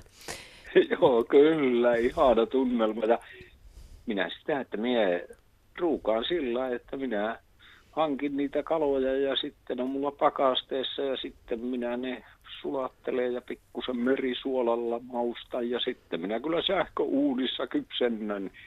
Ja on sillä tavalla, että anna olla semmoisessa noin 120 astetta maksimissaan. Ja semmoinen neljä tuntia. Ja silloin käy, että ne ruodot pehmenee, niin ne sen saa syödä ruotoineen. Ja täällä mm. puhuu ukko, joka syö potukki kuorineen, koska potusta saa paremmin kaaliumia silloin hyödynnettyä. Ja kun syö Kyllä, särjet on... ruotoineen, niin silloin tulee kalsium. Mutta juuri, että se säilyy hyvin se omega-3-pitoisuus, mikä särkikalassa on. Sanotaan, että särjen rasva pitoisuus on paljon alhaisempi kuin lohikalojen, mutta se, että on todettu, että särjen rasvassa on seitsemän kertaa enemmän omega-kolmosta kuin lohikalassa. Selvä pyy. Kiitos Heikki näistä tiedoista ja vinkkeistä. Ja mainioita ruokahetkiä. Moikka. Oikein ihanaa itsenäispäivä aaton aattoa kaikille. Ja samoin, samoin sinulle. Kiitoksia. Kiitos. Hei hei. Me, meidän Yle Luonnon Instagramissa niin kyseltiin vähän ihmisiltä, että mikä saisi heidät käyttämään enemmän villikalaa. Ja tänne on tullut myös erittäin paljon vastauksia ja täältä ehkä kolme asiaa nousee aika paljon esille, että halvempi hinta, sitten pitäisi olla just tätä valmiiksi hyvin tehtyä, joko einestä tai puoli, puoli valmiiksi tehtyä. Ja sitten on, että pitäisi olla parempia reseptejä. Miltä nämä syyt kuulostaa? Ihan näitä olisin suurin piirtein itsekin veikannut ja varmasti sitten myös se saatavuus, että tästä löytyisi helposti. Iso osa ihmisistä edelleen kuitenkin hankkii sitä kalaa lähikaupasta, niin pitäisi sitten olla kylmätiskiä tai, tai sitten löytyy ainakin kylmäaltaasta niitä, niitä tota, jalosteita. Kyllä kuulostaa tutulta. Tässä pitää nyt mainita, kun tuli nää, tämä reseptitarve, niin meillä siis on siellä Yle Luonnon nettisivulla paljon tätä Itämer Dinner-asiaa. Ja, ja siellä on myös reseptikone, mistä sitten helposti löytyy niitä hyviä kalareseptejä, millä herkutella. Ja siis nehän on aivan oivia myös juhlapöytä ja tämä itsenäisyyspäivän alla on kyllä pakko sanoa, että särkikaloista saa todella hyviä herkkuja. Ois saanut sinne linnan juhliikin. Meillä on nyt muuten... Hei, siellä on muuten ollut mun mielestä nyt viime vuosina enemmän näitä kotimaisia kaloja ja särke, särjestä tehtyjä myös. Niinpä. Nyt kun sanoit. Mm. Mutta otetaanko seuraava puhelu? Kun kerran meillä on Pirjo linjoilla. Tervehdys Pirjo. No hei. Helsingistä hei soittelet. Niin. No tuossa justi juttelitte noista hinnoista, niin mä oon kyllä vähän samaa mieltä, että on pikkusen liian kallista kalaa mm. verrattuna esimerkiksi broilerihintaan. Niin ja sitten kun vielä se norjalainen lohi on sitä halvinta kalaa. Joo. Se on tullut monissa viesteissä täällä esille, toi kalan hinta. Se on halpa ja helppo se norjalainen valmis file mm. vaikka sinänsä säällittävää, kun mä mieluummin söisin suomalaista. Mm. Ja sitten on se, että näitä niin kuin pikkukaloja on huonosti saatavana semmoisia, mitä ennen sai. Et esimerkiksi semmoinen kuin norssi ei ole missään että niitä pitäisi varmaan tilata tai saisiko niitä tilauksestakaan. Se on mun mielestä parempaa kuin silakka. Sehän on lohensukunen kala. Se on hävinnyt. Mä en tiedä, onko se niinku hävinnyt merestä vai mitä on tapahtunut. Aloitetaanko tällä ensiksi? Merikalasvaa mm. tuossa nyökyttelee. Joo, norssi eli kuore kuuluu myöskin näihin lajeihin, joissa olisi lisää käyttöpotentiaalia, mutta kyllä meillä kyllä meillä tota kuoretta kalastetaan saaristomerellä esimerkiksi vuosittain ihan useampia kyllä sitä tonneittain sieltä nousee ja, ja jopa viime vuosina on ollut vähän niin kuin nousevaa suuntaa, että on kasvanut kuoressaaliit. Mä luulen, että tässä on myös takana osin kyllä se semmoinen, että pitäisi niin kuin kuluttajien kiinnostus herätä ja olla kysyntää siihen, että kyllä, kyllä sitten kalastajat sitä sieltä nostaa. Joo, siis norssi on, se on herkullinen kala, mutta tässä on jännä, jännä niin kuin kulttuuriero kanssa niin kuin kansojen välillä, että, että meillä se on, se on vähän arvostettu kala ja, ja osittain siihen vaikuttaa ehkä sen kalan ominaistuoksu, joka on varsin omintakeinen, mutta voin sanoa, että se häviää kypsennettäessä, jos, jos se on se syy, minkä takia ei halua kalaa. Ja kalan maku on erinomainen, mutta tämä on jännä juuri se, että tämä, kala on taas sitten meidän naapurissa Venäjällä hyvin arvostettua. Mä katsoin joitakin vuosia sitten Viipurin kauppahallissa, katsoin kalojen hintoja, niin norssi oli kalliimpaa kuin kuha siellä. Ja meillähän sitä ei, niin kuin kysyjä sanoi, niin sitä ei kaupoista löydy, koska sillä ei ole kysyntää.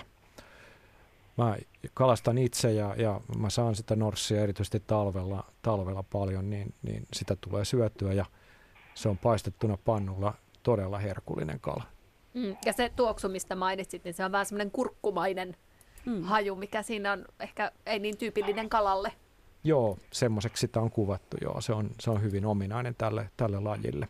Ei välttämättä siis millään lailla, voi sanoa, että se olisi millään lailla niin kuin paha tuoksu tai haju, mutta, mutta jonkun verran se varmaan on, on, on syynä siihen, että sitä kalaa vieroksta. Mi- tai sitten, että meillä on niin paljon kalalajeja, joita, joita tota, on totuttu syömään ja niitä on pidetty parempana, lohikaloja, siikaa, kuhaa, madetta ja niin poispäin. että meillä on ollut vara sitten syrjiä näitä, näitä särkikaloja ja, ja norssia esimerkiksi. Mutta eilen mä esimerkiksi äh, Twitterissä luin kommentti, jossa, jossa tota, oli löydetty kiiskifilettä kaupasta ja, ja siinä yhteydessä kans kommentoija sanoi, että, että tämähän oli myös laji, jota meillä Suomessa aikanaan, erityisesti Karjalan kannaksella kalastettiin ja sitä vietiin Pietariin. Ja tämähän on ahvenen ja kuhan sukunen kala. Miksi se olisi huonomman makunen kuin ahve ja kuha?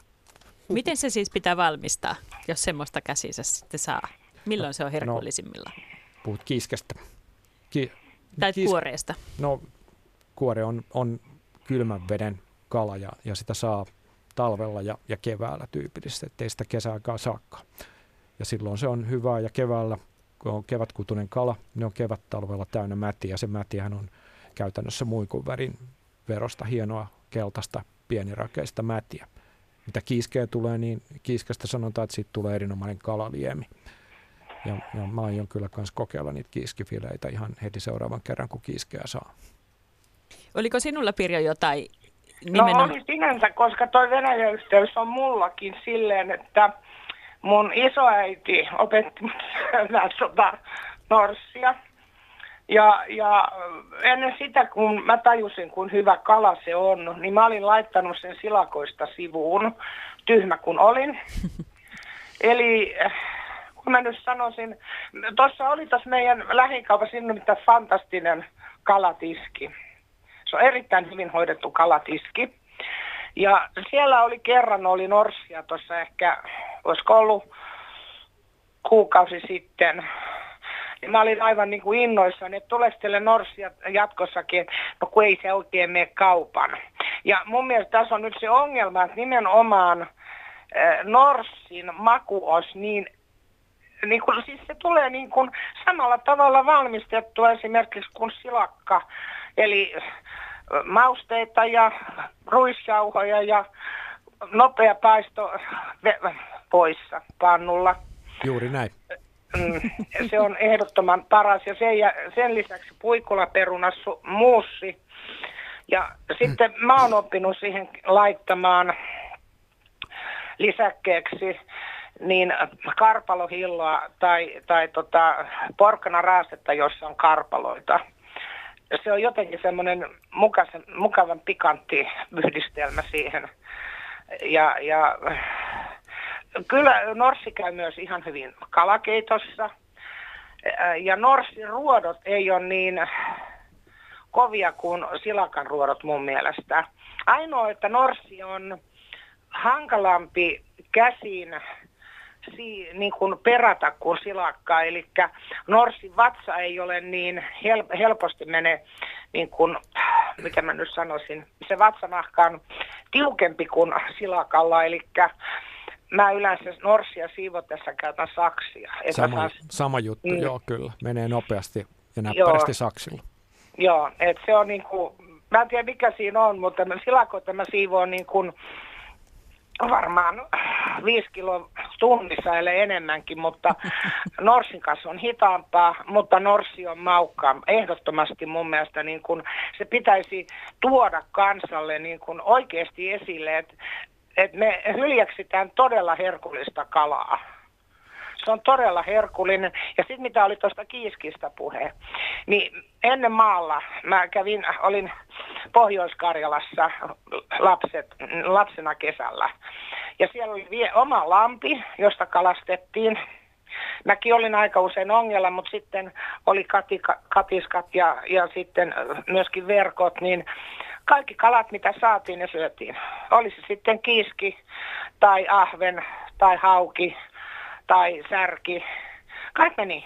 Mm. Et mä ihmettelen tätä nykyistä porukkaa, kun kaikki pitäisi tulla valmiiksi melkein pureksittuna ennen kuin se kelpaa. Et, et, et tuota, meille iskettiin silloin pentuna, kun oltiin, niin siinä oli pannulla paistettu ahven, lautaselle itse saat siivota. Mm, kyllä. eli eli tuota, mm. silloin piti oppia, oppia välttämään ruotoja, eikä, eikä siihen aikaan niin kuin lapset sanonut, että en mä syö tätä, kun tässä on ruotoja. Ne osattiin siivota siitä oikein. Ne opetettiin, miten ne siivotaan ja kyllä se siitä meni. Mä oon käynyt ihan saman koulun. ja elossa kaikki on täällä vielä. Joo, ja mä oon aina pitänyt kalasta ja, ja tuota, mä en tiedä mikä siinä on, että mulla on, tunne muutamia ihmisiä, jotka sanoo, hyi kalaa. Mm. Mä en vaan ymmärrä mitä hyytä siinä on. Mä mieluummin kyllä syön ta- kalaa kuin torakoita. Mulle ainakin tuli nyt kyllä niin hyvä oli toi, toi Norssi-ohje, että heti alkoi tässä miettiä, että mistä ihmeestä sitä saisi nyt käsiinsä. Kyllä. No, se on, se on herkullinen niin. kala ja mä oon itse käyttänyt siis siis kun mä oon käyttänyt sitten mausteena, niin tilliä tietysti on se traditionaalinen. Mutta sitten jos haluaa vähän tuommoista välimerellistä makua siihen mukaan, niin mä oon käyttänyt basilikaa, timjamia ja rakunaa. Rakuna on hämmästyttävän hyvä kalamauste.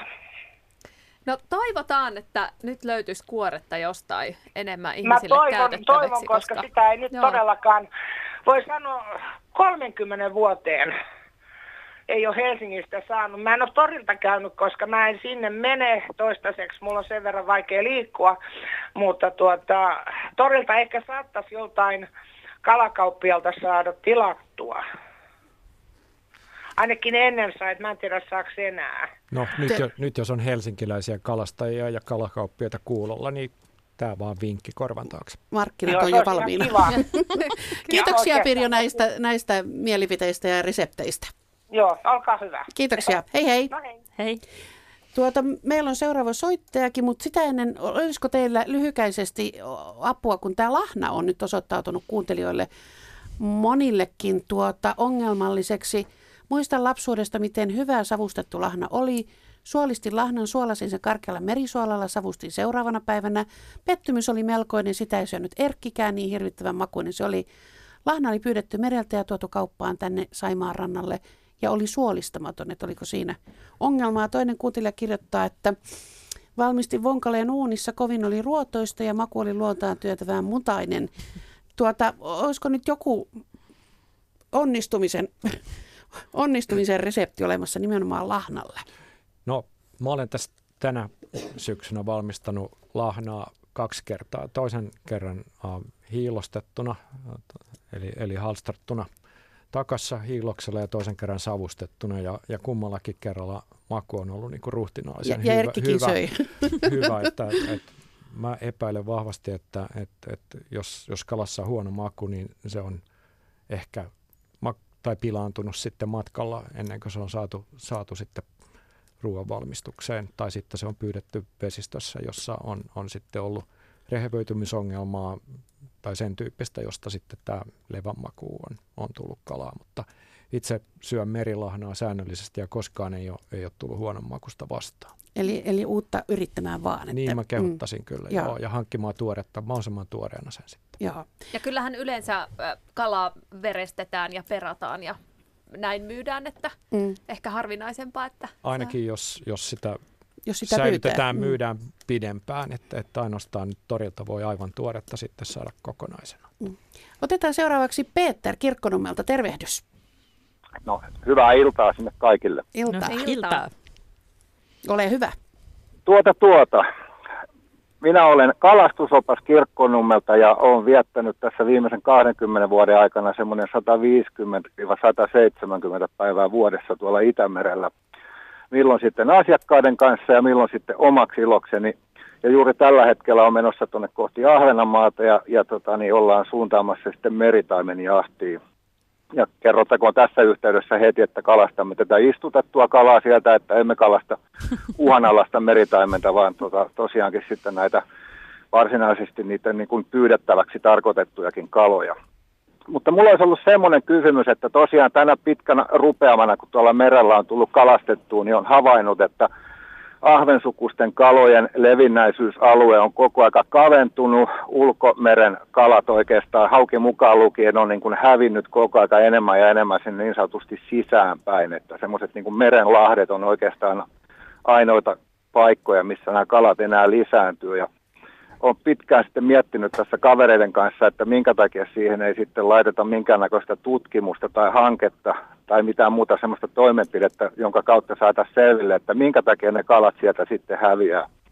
Ja tämä sama ilmiö on tosiaan niin kuin Ahvenanmaalla, Ruotsin rannikolla, sitten Ahvenanmaan tässä niin sanotussa välisaaristossa, eli olen käynyt kaikki nämä välisaaristosaaret läpi. Viime keväänä kävin Tsökkarissa – jossa mulle kerrottiin, että jos mä olisin tullut 30 vuotta sitten tänne, niin mä en olisi löytänyt täältä paikkaa, mistä mä en olisi saanut virveillä kalaa. Ja tosiaan mun kysymys kuuluukin, että tietääkö kukaan, mihin ne kalat on hävinnyt, tehdäänkö siitä koskaan mitään tutkimusta vai annetaanko sen asian vaan sitten olla? No nyt Meri Kallasvuo. No nyt tuli tukku hyviä kysymyksiä. No ensinnäkin nyt tämmöisen tutkimuslaitoksen edustajana pakka sanoa, että kyllä, kyllä sitä tutkitaan. Ja sen verran voisi mainostaa, että Suomella onkin, tiedättekö, Itämeren suurin merkintätietokanta. Eli me merkitsemme kaloja ja sitten kalastajat, kun saavat niitä, missä on tämä kalamerkki ja lähettävät siitä kuvan tai tämän merkin ää, lukee, niin paitsi että siitä saa palkkion, niin se tieto palvelee sitten meidän merkintätietokantaamme, mistä me voimme sitten tutkia sitä, kuinka kalat, millä alueella ne liikkuvat. Ja tämä on tietysti kovin mielenkiintoista ja meillä on erilaisia lajeja paljon merkitty, mutta tämä nyt mainoksena, että jos saatte kalan, missä on merkki kiinni, pieni T-merkki tai Carling-merkki, niin ottakaa siitä kuva ja lähettäkää se meille. Meidän nettisivuilta löytyy linkki heti siitä etusivulta. Mutta tota, sä et ole nyt ainoa, joka puhut tästä, että kalat, kalat ovat siirtyneet lähemmäksi sisäsaaristoa. Öö, se on varmasti ihan totta ja, ja tota, siihen on erilaisia syitä. Yksi on ympäristön muutos, eli se ympäristö ehkä jotenkin on muuttunut. Siellä on ehkä eri tavalla ravintoa ja lämpötila on muuttunut sillä tavalla, että ne kalat ehkä löytää mieluisampia paikkoja eri, eri paikasta kuin aikaisemmin. Ja sitten kyllä toinen varmasti, mikä tekijä vaikuttaa siinä, on tämä peto, petojen ilmestyminen yhtälöön mukaan. Eli meidän hyljekanta on, on voimistunut aika tavalla. Ja se on tietysti ihan biologiaa, että kyllä kala väistää sitä petoa, jos se tulee siihen liian läheisyyteen. Ja kun hylkeitä on enemmän, niin se varmasti jonkun verran pakkaa sitä kalaa sinne sisäsaaristoon. Mä olisin lähtenyt heti miettimään tätä kutualueiden ja toisaalta rehevöitymisen ja rakkolevän niin kuin rihmalevittymisen kautta. Mutta entäs tämmöinen selitysmalli? Kyllä, sekin varmasti. Nyt tietysti meidän pitää kalas, kalan kohdalla aina miettiä sitä, että kala niin kuin erilaisissa elämänvaiheissa hyödyntääkin erilaisia ympäristöjä. Että, jos aloitetaan siitä lisääntymisvaiheesta, niin usein se kutu tapahtuu hyvin pieni alasella paikalla. Sitten ne kalan poikaset ja nuoret kalat on pikkasen laajemmalla alueella ja sitten ne aikuiset kalat liikkuu hyvinkin mahdollisesti laajalla alueella syömässä ja kasvamassa eri lajit sitten eri tavalla. Toiset vaeltaa vielä paljon pidempiä matkoja, toiset lyhyempiä. Tavallaan oikeastaan kaikki kalat itse asiassa vaeltaa, vaikka me puhutaankin sitten vaelluskaloista nimenomaan esimerkiksi vaellussia ja lohikalojen ää, yhteydessä, että ne on näitä varsinaisia vaelluskaloja. Joo, mä olisin Meriltä vielä kysynyt. Mä muistan, että vähän aika sitten mä näin, näin semmoisen, muistaakseni teidän tutkimukseen perustuvan selvityksen, että miten hauen kutu eri alueilla onnistuu ja niitä, niitä hauen pikkupoikasia ei kovin hyvin löytynyt sieltä Lahdilta ulkoa saaristosta, että et, et se tuntuu olevan niin, että ne poikastuotantoalueet oli lähempänä mannerta, että se voisi ainakin osittain selittää sitä, että sitä haukea ei ole niin paljon siellä ulompana saaristossa, että se lisääntyminen ei ole niin tehokasta siellä. Kyllä, hauki on yksi näistä meidän kevätkutusista lajeista. Toisia tämmöisiä tyypillisiä sisäsaaristossa kutevia on hauen lisäksi on sitten esimerkiksi ahven, särkikalat, kuha. Ne on, nämä kevätkutuset meidän kalalajit on semmoisia, että ne yleensä hakee lämmintä vettä ja keväällä ja edellähdön jälkeen niin ne matalat sisäsaariston vedet lämpenee nopeita, joten siellä on ne otolliset olosuhteet sille mätimunan kehitykselle ja sitten pienpoikasten kasvamiselle. Toisaalta esimerkiksi hauki on sitten semmoinenkin laji, että on huomattu, että myös ihan siellä kaikista rehevöityneimmillä sisäsaariston alueella, niin se voi tavallaan mennä jo vähän niin kuin överiksi se tilanne, että sitten taas se hauki alkaa kärsiä siitä liian, liian pitkälle menneestä rehevöitymisestä ja sitten ehkä se hauen lisääntyminen ei siellä enää osa onnistukaan. Eli olennaista on lämpötilan lisäksi niin myös sit se, että se vedenlaatu, vedenlaatu on hyvä ja siellä on sopivaa ravintoa sit niille pienille poikasille syödä. Voisin kertoa vielä tähän kun sä mainitsit hylkeä, niin mulla on hauska, hauska kokemus harmaa hylkeestä tältä syksyltä. Mulla oli, oli lokakuussa silakkaverkko mökillä ja aamulla kun mä menin nostamaan, niin heti kun mä aloin nostaa verkkoa, niin se harmaa hylje nosti päänsä ylös siihen ja tarkkaili mua. Ja koko sen ajan se oli siinä ympärillä, kun mä nostin verkkoa ja mä nostin verkon, niin siellä oli osa silakoista, joista oli vaan, vaan päät jäljellä, mutta, mutta hän oli jättänyt mulle ihan sopivan, sopivan määrän niitä ja verkkokin oli ehjä, että hän oli hyvin, hyvin niin kuin varovasti napsinut niitä sieltä. Ystävällinen hylje. Ainakin tämä. Saako tätä hetkeksi keskeyttää? Toki. Ole hyvä. niin, sen verran kerrottakoon, että tämä kalojen tämmöinen joukkohäviäminen alkoi niin kun näkyy tälle ammattilaisten silmissä oikeastaan siinä vaiheessa, kun se sinileväkin alkoi lisääntyä. Eli jos puhutaan nyt sellaisesta asiasta, että, että valtavan suuret määrät kalaa yksinkertaisesti häviää, niin mä poistasin silloin sieltä sen hylkeen mahdollisuuden. Siitä puhuttiin silloin paljon ja itse asiassa, niin kuin Seppokin varmasti muistaa, tästä ollaan joskus puhuttu ja joskus olen tästä asiasta muun muassa Outi Heikin heimon kanssa puhunut ja ollaan käyty sähköpostiviestiä asiasta ja ihmetelty sitten yhdessä, että mihin ne kalat niin kuin häviää sieltä, mutta mä en ole kuitenkaan havainnut niin kuin viimeisten vuosien aikana mitään semmoista konkreettista, että sitä olisi alettu tutkimaan tai mitään muuta sellaista, että se on oikeastaan se mun puhelun niin kuin aihe on tässä nimenomaan se tutkiminen. Olisi kiva tietää, että onko sille minkäänlaisia intressejä, että mä itse en allekirjoita niin kuin näitä näitä asioita, jotka liittyy johonkin hylkeisiin tai joihinkin muihin. Että mä oon kalastanut oikeastaan koko rannikon. Mä oon käynyt Virossa, mä oon käynyt Saarenmaalla Viron puolella ja kuukausi sitten mä olin tuolla Prangin saarella ja nyt mä oon menossa uudestaan Ahvenanmaalle. Ja joka paikassa on se sama ilmiö, että nä, niin paljon niitä hylkeitä ei ole yksinkertaisesti, että se voidaan kyllä unohtaa, mutta, mutta tosiaan niin – olisi, olisi tosi, tosi hyvä tietää, että, että mitkä ympäristömyrkyt tai lannotteet tai onko se sitten ylipäätään se hapettomuus tai mikä siinä on semmoinen tekijä, joka sitten aiheuttaa tällaisen, tällaisen tilanteen. Mutta tämmöinen kuriositeettina kerrottakoon vielä nyt, kun me ollaan menossa tänne meritaimen kalaan, niin joskus me ollaan saatu kumlingesta semmoinen kalansaalis yhdestä paikasta, kun me kalastettiin meritaimetta, niin me saatiin kolme kalaa semmoisesta parvesta ja, ja siellä oli lohi, ja sitten siellä oli semmoinen niin sanottu hybridi, eli lohen ja taimenen sekoitus, ja sitten yksi oli semmoinen Suomessa istutettu eväleikattu kala, ja me oltiin Ahvenanmaalla, ja siellähän ei leikata niitä eviä pois niiltä kaloita silloin, kun ne istutetaan, eli tämä kertoo aika paljon myös sitten samalla siitä, että kuinka paljon se meritaimen vaeltaa siellä, niin kuin te puhuitte sitä kalan vaeltamisessa siinä yhdessä vaiheessa. Hmm. Kerro vielä, mitä lajeja sulla nimenomaan nyt mielessä, kun sä puhut tästä elinalueiden muuttumisesta tai katoamisesta? No ahven, hauki, kuha ehkä tässä järjestyksessä, mutta nämä kolme, kolme kalalajia on selkeästi vähentynyt ja ne on vähentynyt tosi paljon. Ne on mennyt enenevässä määrin koko aika enemmän tuonne sisälahtiin.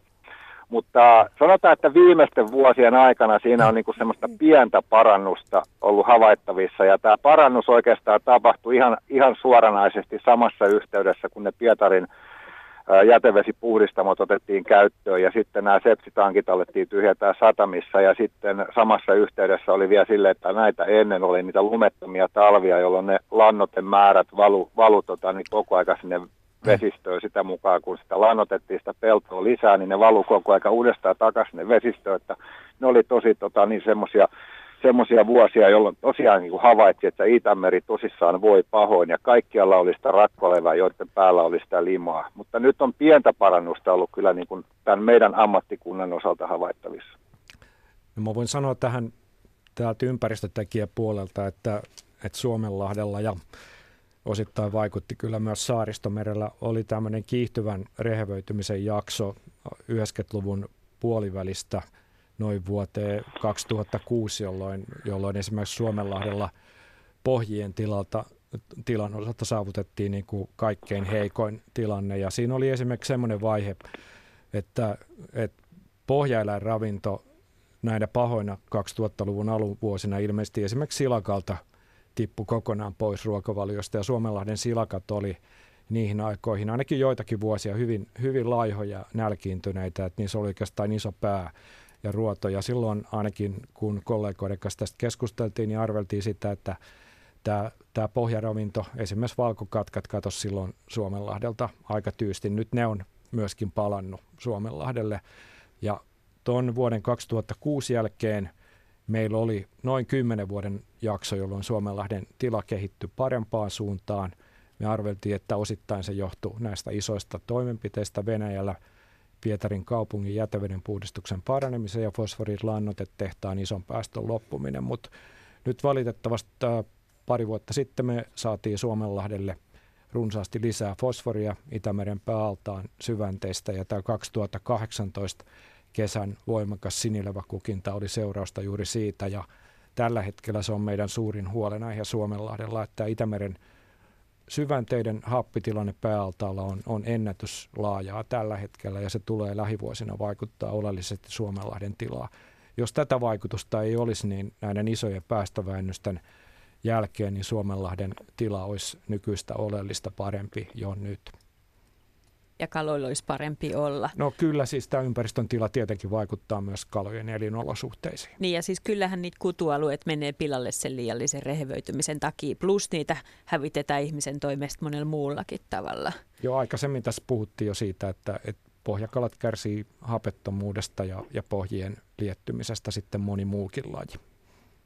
Hei, kiitoksia teille. Hyvää illanjatkoa. Minun pitää nyt hypätä tuonne laivaan. Kuuntelen radiovälityksellä loput. Kiitos. Hyvä, kiitos, kiitos Peter soitosta. Mutta tässähän me ollaan niin kuin tässä Itämeri-dinnerin ytimessä, että tätä rehevöitymiskehitystä me haluttaisiin nyt kääntää toiseen suuntaan. Ja käytännössähän se, että sieltä kalastetaan kaloja, niin se on ainut tapa, millä niitä rehevöittäviä ravinteita Itämerestä saa pois. Onhan toki jostain ruopaus ja tällaisista se, et, niin kuin puhuttu, mutta, mutta käytännössä kuitenkin se on paljon merkittävämpää, miten sen kalasaaliin mukana lähtee niitä ravinteita siitä niin, merestä kuin, pois. Kuinka suuria vaikutuksia voitaisiin saada Itämereen aikaiseksi, jos ruvettaisiin syömään oikein kunnolla? No nythän on kalaa. niin, että meidän ison kalansaaliin mukana jo nyt poistuu merkittävä määrä ravinteita. Esimerkiksi fosforista, niin siitä kuormasta, jota me ihmisinä Suomessa aiheutetaan vuodessa, niin, niin noin neljännes tulee takaisin pääosin tämän ison silakka saaliin mukana. Mutta se, että millä tavalla kalansyönnin lisääminen sitten parantaisi tilannetta, on se, että, että nythän se silakka, niin kuin aikaisemmin todettiin tässä lähetyksessä, niin vaan kolme prosenttia menee ihmisten ruuaksi. Me suomalaiset syödään kotimaista villiä kalaa noin kolme kiloa vuodessa, kun se potentiaali olisi ää, yli 30 kiloa, ehkä 35 kiloa me voitaisiin melkein kymmenkertaistaa kotimaisen kalan kulutus. Sitten samaan aikaan me syödään lihaa yli 80 kiloa per henki Suomessa ja, ja sitten samaan aikaan, jos me ajatellaan meidän ruoantuotanto pinta-alaa Suomessa, niin meidän, meidän peltoalasta, viljelyalasta, niin 70 prosenttia palvelee eläinpohjaisen ravinnon tuotantoa. Ja, ja nyt jos ajatellaan näin laskennallisesti se, että jos, jos, jos me edes osa korvattaisiin tästä syömästämme suuresta lihamäärästä Itämeren villillä kalalla, niin, niin laskennallisesti silloin, silloin me tarvittaisiin vähemmän peltoalaa, joka sitten jollakin aikavälillä pienentäisi Itämereen menevää kuormitusta. Nyt meidän jokaisen keskimääräisen suomalaisen ää, tämmöisestä Itämeri-jalanjäljestä, joka, joka voidaan laskea tällä meidän Itämeri-laskurilla, niin 60 prosenttia tulee ruokavaliosta. Ja siitä ruokavalion jalanjäljestä 75 prosenttia tulee eläinpohjaisesta ravinnosta ja, ja 15 prosenttia kasvispohjaisesta ravinnosta. Eli tavallaan kääntämällä sitä suhdetta toiseen suuntaan, niin, niin se jälki pienenisi juuri näin, että, että, että se ruoantuotantopinta-ala pienenisi. Tokihan tämä ei välttämättä mene näin, että voihan se olla, että se tuotanto säilyy entisellä ja se viedään vientiin, mutta että ainakin yksittäinen kuluttaja voi, voi tällä niin kuin sen oman jälkeensä pienentää. Sitten siinä on se toinen aspekti todellakin, että et, et kalan syönti nostaa niitä ravinteita sieltä merestä pois. Ja, ja tällä tavalla niin vaihtamalla lihan kokonaan ruokavaliossaan Itämeren kalaa, niin, niin ravinne jalanjälki olisi negatiivinen. Eli ei tuottaisi ollenkaan ravinteita mereen. Nyt jos ajatellaan, että, että kasvisruokavalio on toki hyvä, mutta, mutta korvaamalla ruokavaliossa lihan kasviksilla se pienentää vain neljänneksen ravinnan jälkeen. Vegaanilla, joka jättää sitten maitotuotteet pois, niin se pienenee puoleen. Mutta sitten jos vaan puolittaa lihankulutuksen ja korvaa sen Itämeren villillä kalalla, niin jälki pienenee jo kolmella neljänneksellä. Eli ei tarvi luopua kokonaan lihasta, jos tykkää lihan mausta, mutta voi miettiä sitä, että, että onko sitä lihaa syötävä joka päivä. Että lisäisi muutaman annoksen Itämeren villiä kalaa sinne ruokavalioon, niin heti pääsisi parempaan ravinnejalanjälkeen. Ja tämä on nimenomaan sellainen asia, joka koskettaa meitä suomalaisia, koska Itämeri on tässä meidän lähellä, että tätä ei oikein voi ulkoistaa, vaan nimenomaan meidän toimilla on suuri merkitys Itämeren kannalta. T- tässä on meillä vielä se etu, että meillä tosiaan valtaosa tästä saalista on kestävästi pyydettyä, että näinhän ei ole valtamerillä. Että meillä on tällä hetkellä valtamerillä tilanne se, että, että lähes 90 prosenttia kalakannoista on joko, joko ylikalastettuja tai vähintään täyteen kalastettu, että niitä lisäpyynnin mahdollisuuksia ei ole paljon. No, me puhuttiin jo tässä lähetyksen alussa siitä, että meillä olisi mahdollista paljon lisätä särkikalojen pyyntiä ja sitten tämä koko meidän iso silakka ja kilohailisaadis on täysin kestävästi pyydettyä. Mitä sanotte tämmöisestä asiasta, kun kuuntelija kysyy, minkälainen merkitys Itämeren nykytilaan on ollut virtavesien muokkaamisella, jota on tehty kaikissa Itämeren ympärysmaissa. Isot joet, purot ja latvavesien ojat ovat olleet perkauksen ja ihmistoiminnan kohteena – Tämän johdosta moni puro ja joki on muuttunut viileästä, virtaavasta ja hapekkaasta vedestä vähän happamammiksi, humuspitoiseksi ja lämpimämmäksi kuin ennen. Miten suuri vaikutus tämmöisellä on? On sillä suuri vaikutus ollut. Sillä on ihan valtava vaikutus ollut ensinnäkin näihin vaelluskaloihin. Niillä on kutuympäristöt ja, ja poikasympäristöt siellä ihan radikaalisti muuttunut, mahdollisesti tullut jopa ihan täysiä vaellusesteitä matkalle. Erittäin monessa joessahan meillä on vaellusesteitä. Ää, mutta kyllä myös nämä tämmöiset rannikon kalalajit on siinä mielessä kärsinyt näistä ää, jokivesien muokkauksista, että esimerkiksi nämä jokisuut, jotka ennen vanhaan oli sellaista ää, vähän niin kuin tulvaniittymäistä, että se vesi ajoittain nousi sinne maan, maan puolelle ja se oli hirveän hyvää kutupaikkaa nimenomaan monille näille kevätkutusille kalalajeille. Mutta sitten kun näitä oikastiin näitä jokia tulvasuojelun mielessä, mielessä haluttiin, että ne ei enää samalla tavalla tulvi. Ja sitten myös varmasti tämä tota, tukinuitto ja tämmöinen niin kuin oikaisu, niin se ei ole kyllä tehnyt hyvää. Että se on ollut hirveän haitallista monen kalan lisääntymiselle. Ja nykyään me paljon jo mietitään sitä, että voitaisiko me kunnostaa uudestaan näitä ympäristöjä tehdä tällaisia haukitehdas tulvaniittyjä tai, tai tota, muunlaisia tämmöisiä, niin kuin ruveta taas boostaamaan sitä kalan tuotantoa semmoiseksi kuin se on joskus aikana ollut. Uitto on loppunut aikoja sitten ja sitten meillä on hyvin paljon semmoisia mitättömän pieniä sähkövoimalaitoksia, joissa, jotka olisi kaikki niin kuin vaelluskaloille hyviä ja, ja tänä päivänä, kun rakennetaan paljon uusiutuvaa energiaa, niin, niin aurinkopaneeleilla ja tuulimyllyllä voitaisiin helposti nopeasti korvata nämä hyvin pienet pienet niin sanotut tippavoimalat näissä joissa ja saataisiin saatais useita jokia auki vaelluskaloille. Se olisi niin kuin tärkein toimenpide meidän esimerkiksi uhanalaisten meritaimenkantojen elvyttämisen kannalta.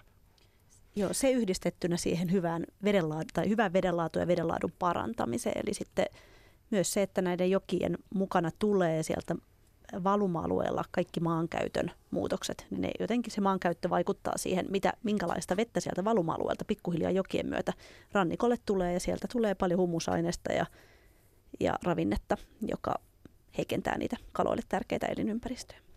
Ihan kohta otetaan seuraava puhelu, mutta sitä ennen yksi huomio vielä. tuo uuden näkökulman tähän. Lennukka kirjoittaa, että vaikka illassa on aiheena kalaravintona, muistutan kuinka kokonaisvaltaisesti hyödynnettävä kala on. Itse tein selkänikamista koruja ja parkitsen kalojen nahkoja, joita värjään ja valmistan asusteita ja koruja. Upeita kuvioita luonnon materiaaleista. Myös suomuista saa kauniita koristeita ja lähettänyt vielä kuviokin tästä. Näkökulmia on monia. Ja Meril, kun tulit studion pois, ensimmäiseksi korpistas kalan nahasta tehdyt korvakorut. Kyllä. Mutta nyt sanotaan iltaa Kallelle. Tervehdys Espooseen. Hyvää iltaa. Kalle Huikko tässä, hei. Hei vaan, syöt kuulemma ison määrän silakkaa vuodessa. No, jonkun 30 vuotta olen syönyt tuollainen 45 kiloa silakkaa vuodessa. Mm-hmm. Jos, jos ajattelee sitten vertaa suomalaisiin, Polkeri, kun sanoit syökää silakkaa, suomalaiset söi kilo 300 grammaa, nyt 300 grammaa pelkästään. Ja, ja tähän merkittävin syy on, on, on media ja Helsingin Sanomat, joka on 20 vuotta kirjoitellut, kuinka silakka on täynnä dioksidia. Ja nyt viime, viime vuoden aikana Helsingin Sanomat on muuttanut linjaansa, oli kuukausliite, liite silakasta ja kotkalaista eläkkeellä kalastajista ja ihmetteli, miksei, miksei ihmiset syö silakkaa. No se Aivan. on tämä kirjoittelu. Ja sitten toinen on se, että kotitaloutta pitäisi opettaa lisää nuorille rouville, ehkä herroillekin koulussa. Aivan Siinä sympaattinen, lääkkeet. ihana juttu oli se kalastaja juttu kyllä. Niin oli. Mä kirjoitin Helsingin Sanomiin, että yleisökirjoituksen, että No en nyt viitti sanoa, mutta sanoin vähän rumasti ja siksi ne ehkä julkaissut, että tämähän on teistä, tämähän on teidän vika, kun te olette nyt kirjoittanut 20 vuotta tästä dioksinista. Eli Mistä minähän sä... on, on tota, tota, kä, kävelevä ruutitynnyri, eikä ole ikinä kipeä. Ihmettelet, mihin ne, dioksinit, mihin ne dioksinit joutuu. Niin kalahan on äärimmäisen terveellistä syötynä. Mietin vaan, mistä sä ton kaiken silakan löydät, mitä syöt? Ja Käytkö miten sen ehtii syödä? Kuinka sen pitää tuota, syödä? Niin ostan joka lauantai eh, Hakaniemen hallista reitin kala miettinen. Tilaan sen, hän myy vaan tuoretta kalaa. Hän, hän, hän myy ne kaikki, mutta mä söitän torstaina, että panne mulle se kaksi kiloa aina syrjään. Et varmasti saa. Hyvä, hyvä idea. Joo, kyllä. Näillä mennään. Selvä, kiitoksia Kalle. Hei hei. Kiitos, moi moi. Moi. Ja kun hän sanoi, että pitäisi opettaa kouluissakin, niin Kyllä täällä Pohjois-Savossa on ihana, kun nuoret ovat ruvenneet ammattikalastajiksi. Täällä Pohjois-Savossa ammattikalastajat käyttää haukea pihveihin ja kuutioihin. Ruoka maistuu kouluissa ja on ihana huomata, että lapset syö, että koulussa kun jo tarjotaan, niin... Mm. Pohjois-Savossa on hyvin keksitty, mm. tai sitten kalastajilla ihan hyvä tuolta. Ilmeisesti sisämaassa voikin olla pikkasen paremmat näkymät kalastajien suhteen, vai miten? Joo. Jotain tämmöistä. Suomessa on, on tota, paljon potentiaalia siellä sisävesikalastuksessa ja siellä nähdään, nähdään juuri, juuri tota, suuria kasvun mahdollisuuksia ja siihen nyt paljon yritetään meillä panostaa. Ja siellä tärkeänä tietysti se muikku tärkeänä lajina, mutta myös särkikalat ja, ja tota, siika, kuha. Joo, viime vuosina sisävesien kuhasaalis on selkeästi ohittanut merialueiden kuhasaaliin. Siinä on varmaan ainakin kaksi syytä se, että, meillä on vähän lämmennyt vesistöt ilmaston lämpenemisen myötä kuha suosi tai kuhan, kuhan lisääntyminen onnistuu sitä paremmin, mitä lämpimämpiä on, on kesäkuukaudet. Ja, ja sitten niin olen ilokseni huomannut, että monilla järvillä noudatetaan järkevämpää kalastuksen säätelyä kuin, kuin meillä rannikkovesillä, että kuhien annetaan kasvaa vähän isommiksi. Miten tässä muuten mainittiin tosiaan nämä pahamaineiset dioksiinit, jotka on varmasti vaikuttaneet ihmisten silakan syöntiin. Tiedetään kuitenkin, että, että kalansyönnillä on hyvin paljon terveysvaikutuksia, niin miten näitä sitten kannattaa verrata, että jos pelkää vähän näitä negatiivisia, mutta sitten on kuitenkin niin paljon niitä terveyshyötyjä kalansyönnissä? No, mä kyllä varmaan nyt en ajattelisi oikeastaan niitä haitta-asioita nyt, jos nyt esimerkiksi silakasta puhutaan, että nyt tosiaan jo monen vuoden ajan seurantatulokset on näyttänyt sitä, että ne dioksiinipitoisuudet on aivan mitättömiä.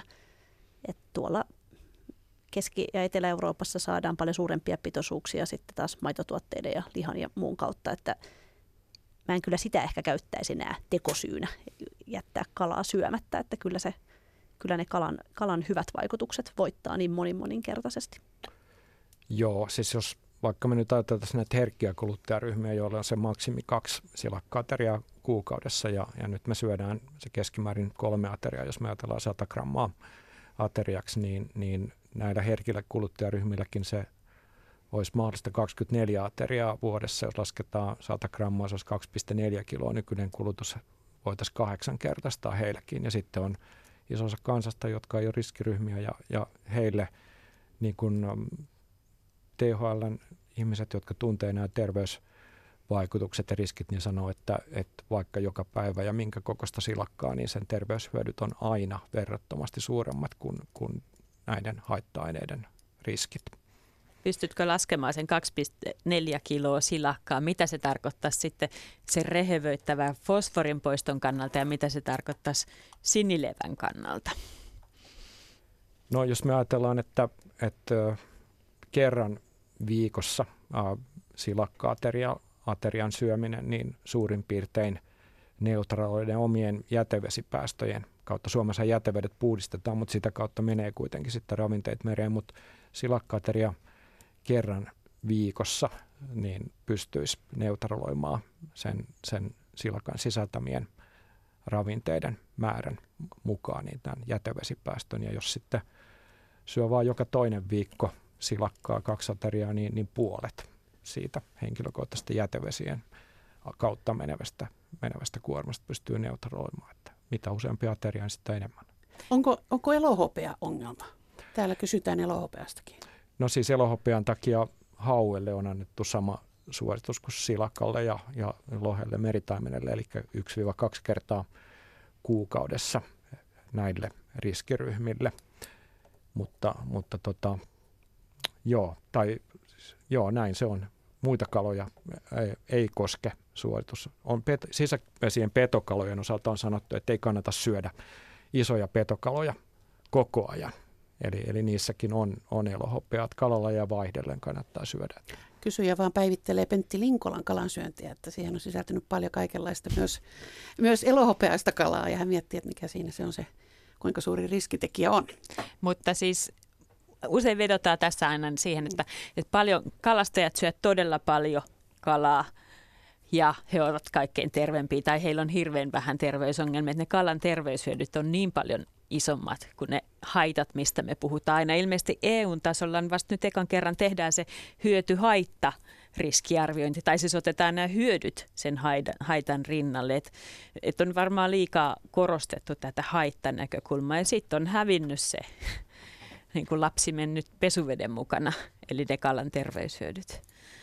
Kyllä, mä oon ihan samaa mieltä, ja varmaan osin on just vaikuttaa tämmöinen Suomessa korkeatasoinen terveydenhuolto, että meillä on neuvolasta alkaen opetettu siihen, että mitkä on ne ravintosuositukset ja niitä ei saa ylittää ja siitä helposti jää sitten esimerkiksi monille nuorille perheille mieleen se, että ei saanut syödä ja unohdetaan ehkä se, että voi silti voi syödä siinä myös aika paljon just lajeja vaihdellen ja järkevästi. Mm, ja kaksi kertaa viikossa taitaa olla se virallinen suositus ruoka Joo, siis kalalle. Vä, vähintään kaksi kertaa viikossa, mutta mikä ei estä syömästä sitä vaikka joka päivä, jos syödään kalalajia vaihdellen. Niin ja siis ne kalarasvahapothan on yksi semmoinen tosi keskeinen asia. Moni syö kalaöljykapseleita, mutta että ne saman, samat vaikutukset tai paremmat vaikutukset voisi saada siitä silakasta esimerkiksi suoraan. Ja ne on paljon parempia laatuisia kuin sit vaikka Norjan lohen rasvahapot, sen kasvatetulla lohen. Että Joo, ne on suoraan meidän aivoihin liittyviä, hyvinvointiin liittyviä asioita. Otetaanko vielä illan viimeinen puhelu? Otetaan. No, Se, Seppo, tervehdys. No terve täältä Vuosaaresta. Minulla on tuosta kuorteesta, eli Norsista. Joo. Mä oon ostanut sitä Hakanimen hallista, kun mä en kalasta, kun mä oon sokea. Ja tota, se on todella hyvä paistinkala ja se mäti on erittäin hyvä. Se on keltainen ja maukas kala. Asia selvä. Mm. Oletko myös paistanut pannulla, miten oli hyvä ohje? Kyllä, paistanut pannulla voissa. Ja olet löytänyt sitä myynnistä tosiaan? Olen. Se, sitä tulee tuonne halliin, kun vedet kylmenee. Eli vinkiksi sille edelliselle soittajalle tai aikaisemmalle soittajalle Pirjolle, joka sitä kovin kyllä, kaipaili. sitä saa Hakanimen hallista ja torilta. Hyvä, hyvä. Selvä. Kiitoksia Seppo tästä. Onko kuivaaminen teille kuinka tuttua? Täällä on tullut viesti, että ennen keväällä pyydettiin pielisestä särkeä ja kuivattiin suolattuna leivinuunissa talven tarvetta varten. Ja toinen muistelee, kuinka mummini kuivasi kiiskiä leivinuunissa. Kuivat kiisket jauhettiin ja jauheesta tehtiin kalakeittoa. Kapakalakeittoa vai ymmärsinkö oikein? Ei, siis jauhetus tehtiin, kiisket, kuivat kiisket jauhettiin ja jauheesta tehtiin kalakeittoa. Olisiko Joo. se ollut niin kuin mausteena? Mä, niin, aivan mausteena. Mutta mä oon ymmärtänyt, että Itä-Suomessa on paljon käytetty nimenomaan tätä kuivatusta kalasta tehtyä, tehtyä keittoa nimenomaan myös niistä kokonaisista kaloista. Että ne kuivataan ja, ja sitten, sitten kun halutaan käyttää, niin otetaan sieltä kuivina ja laitetaan sitten kasvisten kerran keittoon. Ja ja en ole itse päässyt maistamaan, mutta olen kuullut, että on varsin herkullista. Ja siihen nimenomaan käy kaikki tämmöinen pikkukala. Että ei tarvii ootella sitä isoa kuhaa, vaan kaikki ne särjet ja kiisket ja tämmöiset, mitä vaan verkosta löytyy tai onkeen nappaa, niin kuivamaan ja sitten myöhemmin keittoon. Syvä hiljaisuus. Vi, viisi minuuttia aikaa käyttää johonkin oikein hyvään, ole hyvä Pirjo. Kuivattu kala kalakeita, se oli mulle niin, mä kuuntelin hämmentynä. Ah, näin käyty mietin mielessä, että mitenköhän se on sitä Sepola ennen käsi pystyssä. Sanoisin, nyt on monta kertaa tässä tullut kysymyksiä näistä kalojen syöntirajoituksista, niin, niin hyvä paikka, mistä löytää ne selkeät ohjeet on menemällä ruokaviraston nettisivulle. Että siellä on kerrottu nämä kaikki kalalajit ja, ja riskiryhmät ja kuinka monta kertaa mitäkin lajia suositellaan syötävä. Mitäs teillä, minkä, nyt olisi teidän hyvä antaa jotkut pienet ruokavinkit, koska tosiaan yritämme kovasti saada tässä joulu- ja tammikuun aikana ihmisiä syömään erilaista hyvää, kestävästi kalastettua kotimaista villikalaa, niin mitäs te söisitte ja miten sen laittaisitte? No siis mä oon monta kertaa aikaisemminkin sanonut, että, että yksi ehkä mun ehdoton suosikki on kaloista ahven monella tavalla laitettuna. Kesällä useimmiten savustettuna. Talvella mä yleensä teen kalakeittoa, jossa myös ahvenen hieno maku pääsee, pääsee komeasti oikeuksinsa, mutta nyt tämän syksyn aikana, niin aina kun mä oon käynyt mökillä, niin on syönyt sitä kalaa, mitä on tullut. Eli on aikaisemmin jo sanoin, että lahna on tullut syötyä eri muodoissa. Sitten sen lisäksi on norssia eli kuoretta hiilostettu takassa, samoin silakkaa ja yksi siikakin on savustettu. Ja mun mielestä nämä kaikki kalat on, on herkullisia. Kyllä ihan, ihan mahtavan hyviä. Entäs Meri? Mä oon ihan samaa mieltä nämä kaikki, kaikki allekirjoitan. Mutta täytyy vielä lisätä tähän semmoinen keinovalikoima. Tätä mä en vitti valehdella, että itsestä jaksaisin tehdä, mutta mun 96-vuotias isoisäni, terveisiä vaan, jos on kuuntelemassa, niin hänellä oli semmoinen tapa, kun hän tiesi, että mä rakastan graavattua särkeä, pientä lahnaa ja pasuria. Et kun mä tulin mökille käymään, niin hän oli tuntikausia nähnyt vaivaa ja fileoinut sellaisia ruodottomia selkäfileitä näistä. Ja sitten niitä oli iso kasa, siinä oli mennyt monta tuntia. Ja mä tietysti tuhosin ne suurin piirtein yhdeltä istumalta, mutta se on mun mielestä suuri rakkauden osoitus lapsen lapselle. Ja se todella, todella maistui mulle, mutta sitä ei kyllä usein saa, koska tämmöisenä kiireisenä kaupunkilaisena, niin milloin sitä löytäisi aikaa tuommoiseen, mutta joskus ehkä vielä. Onko sun lapset saanut nauttia tästä samasta herkusta sun isoisen tekemänä? Kyllä, he vielä, vielä ehti ainakin tämä vanhin, mutta nykyään alkaa isoisäkin olla, ei ole enää, ei enää tai no ehkä hän tota, selviäisi kyllä siitä fileoinnista, jos, jos lähdetään kalakaveriksi, mutta ei taida enää jalat taipua tuonne veneeseen. Pasuri voi olla vaikea löytää kyllä Joo. tänä päivänä mistään kaupasta. Kyllä, se vaatii melkein itse kalastamista. Mitä teillä olisi sitten idea, että kun tuli just tämä saatavuusongelma niin kuin pasurinkin kohdalla, niin, niin lyhyesti, niin miten te, teidän mielestä pitäisi nyt toimia, että saataisiin paremmin ihmisten ulottuville näitä erilaisia kaloja, mitä meidän olisi järkevä syödä? No kyllä mä oon sitä mieltä, että se, se kysyntä lähtee, se kysynnästä kaikki on kyse, eli meidän, meidän pitäisi kuluttajien pyytää ja, ja ehdottaa ja, ja kannattaa käydä juttelemassa siellä, kuulkaa kauppojen kalatiskeillä ja pyytäkää ja ja olkaa aktiivisia, että ei sitä tarjontaakaan tuu, jos me ei pyydetä sitä. Ja kyllä mä sitten vähän heittäisin palloa tuonne maa- ja metsätalousministeriön elinkeinokallastusosastolle myös, että mietittäisiin vähän sitä silakallekin muuta käyttöä enemmän kuin rehun. Kyllä. Ja kyllä sitä nyt nykyään mietitäänkin, että meillä on tämmöisiä innovaatio-ohjelmia käynnissä, missä mietitään paljon erilaisia käyttömuotoja, siis ihan niin kuin ruokana, että minkälaista nyhtösilakkaa sun muuta siitä saisi. Ja sitten tietysti muita tämmöisiä lisäarvotuotteiksi kutsuttuja, niin kuin vaikka kosmetiikassa, tai tota, tehdä erilaisia kelmuja ja muita näistä kalan, kalan tota, roippeista ja, ja perkuujätteistä. Että hyödynnettäisiin se kala sataprosenttisesti. Eli sekä me kuluttajat, mutta sitten myös vähän terveisiä päättäjille. Joo, kyllä näin. Tämä on ollut Luonto Suomen Kalaisa Itämeriltä. Studiossa ovat erikoistutkija tutkimuspäällikkö Meri Kallasvuo Luonnonvarakeskuksesta ja erikoistutkija Seppo Knuttila Suomen ympäristökeskuksesta. Hanna-Mari Vallila ja Pirjo Koskinen ovat myös johdotelleet puhetta. Kiitoksia kaikille osallistujille. Tämä oli tässä.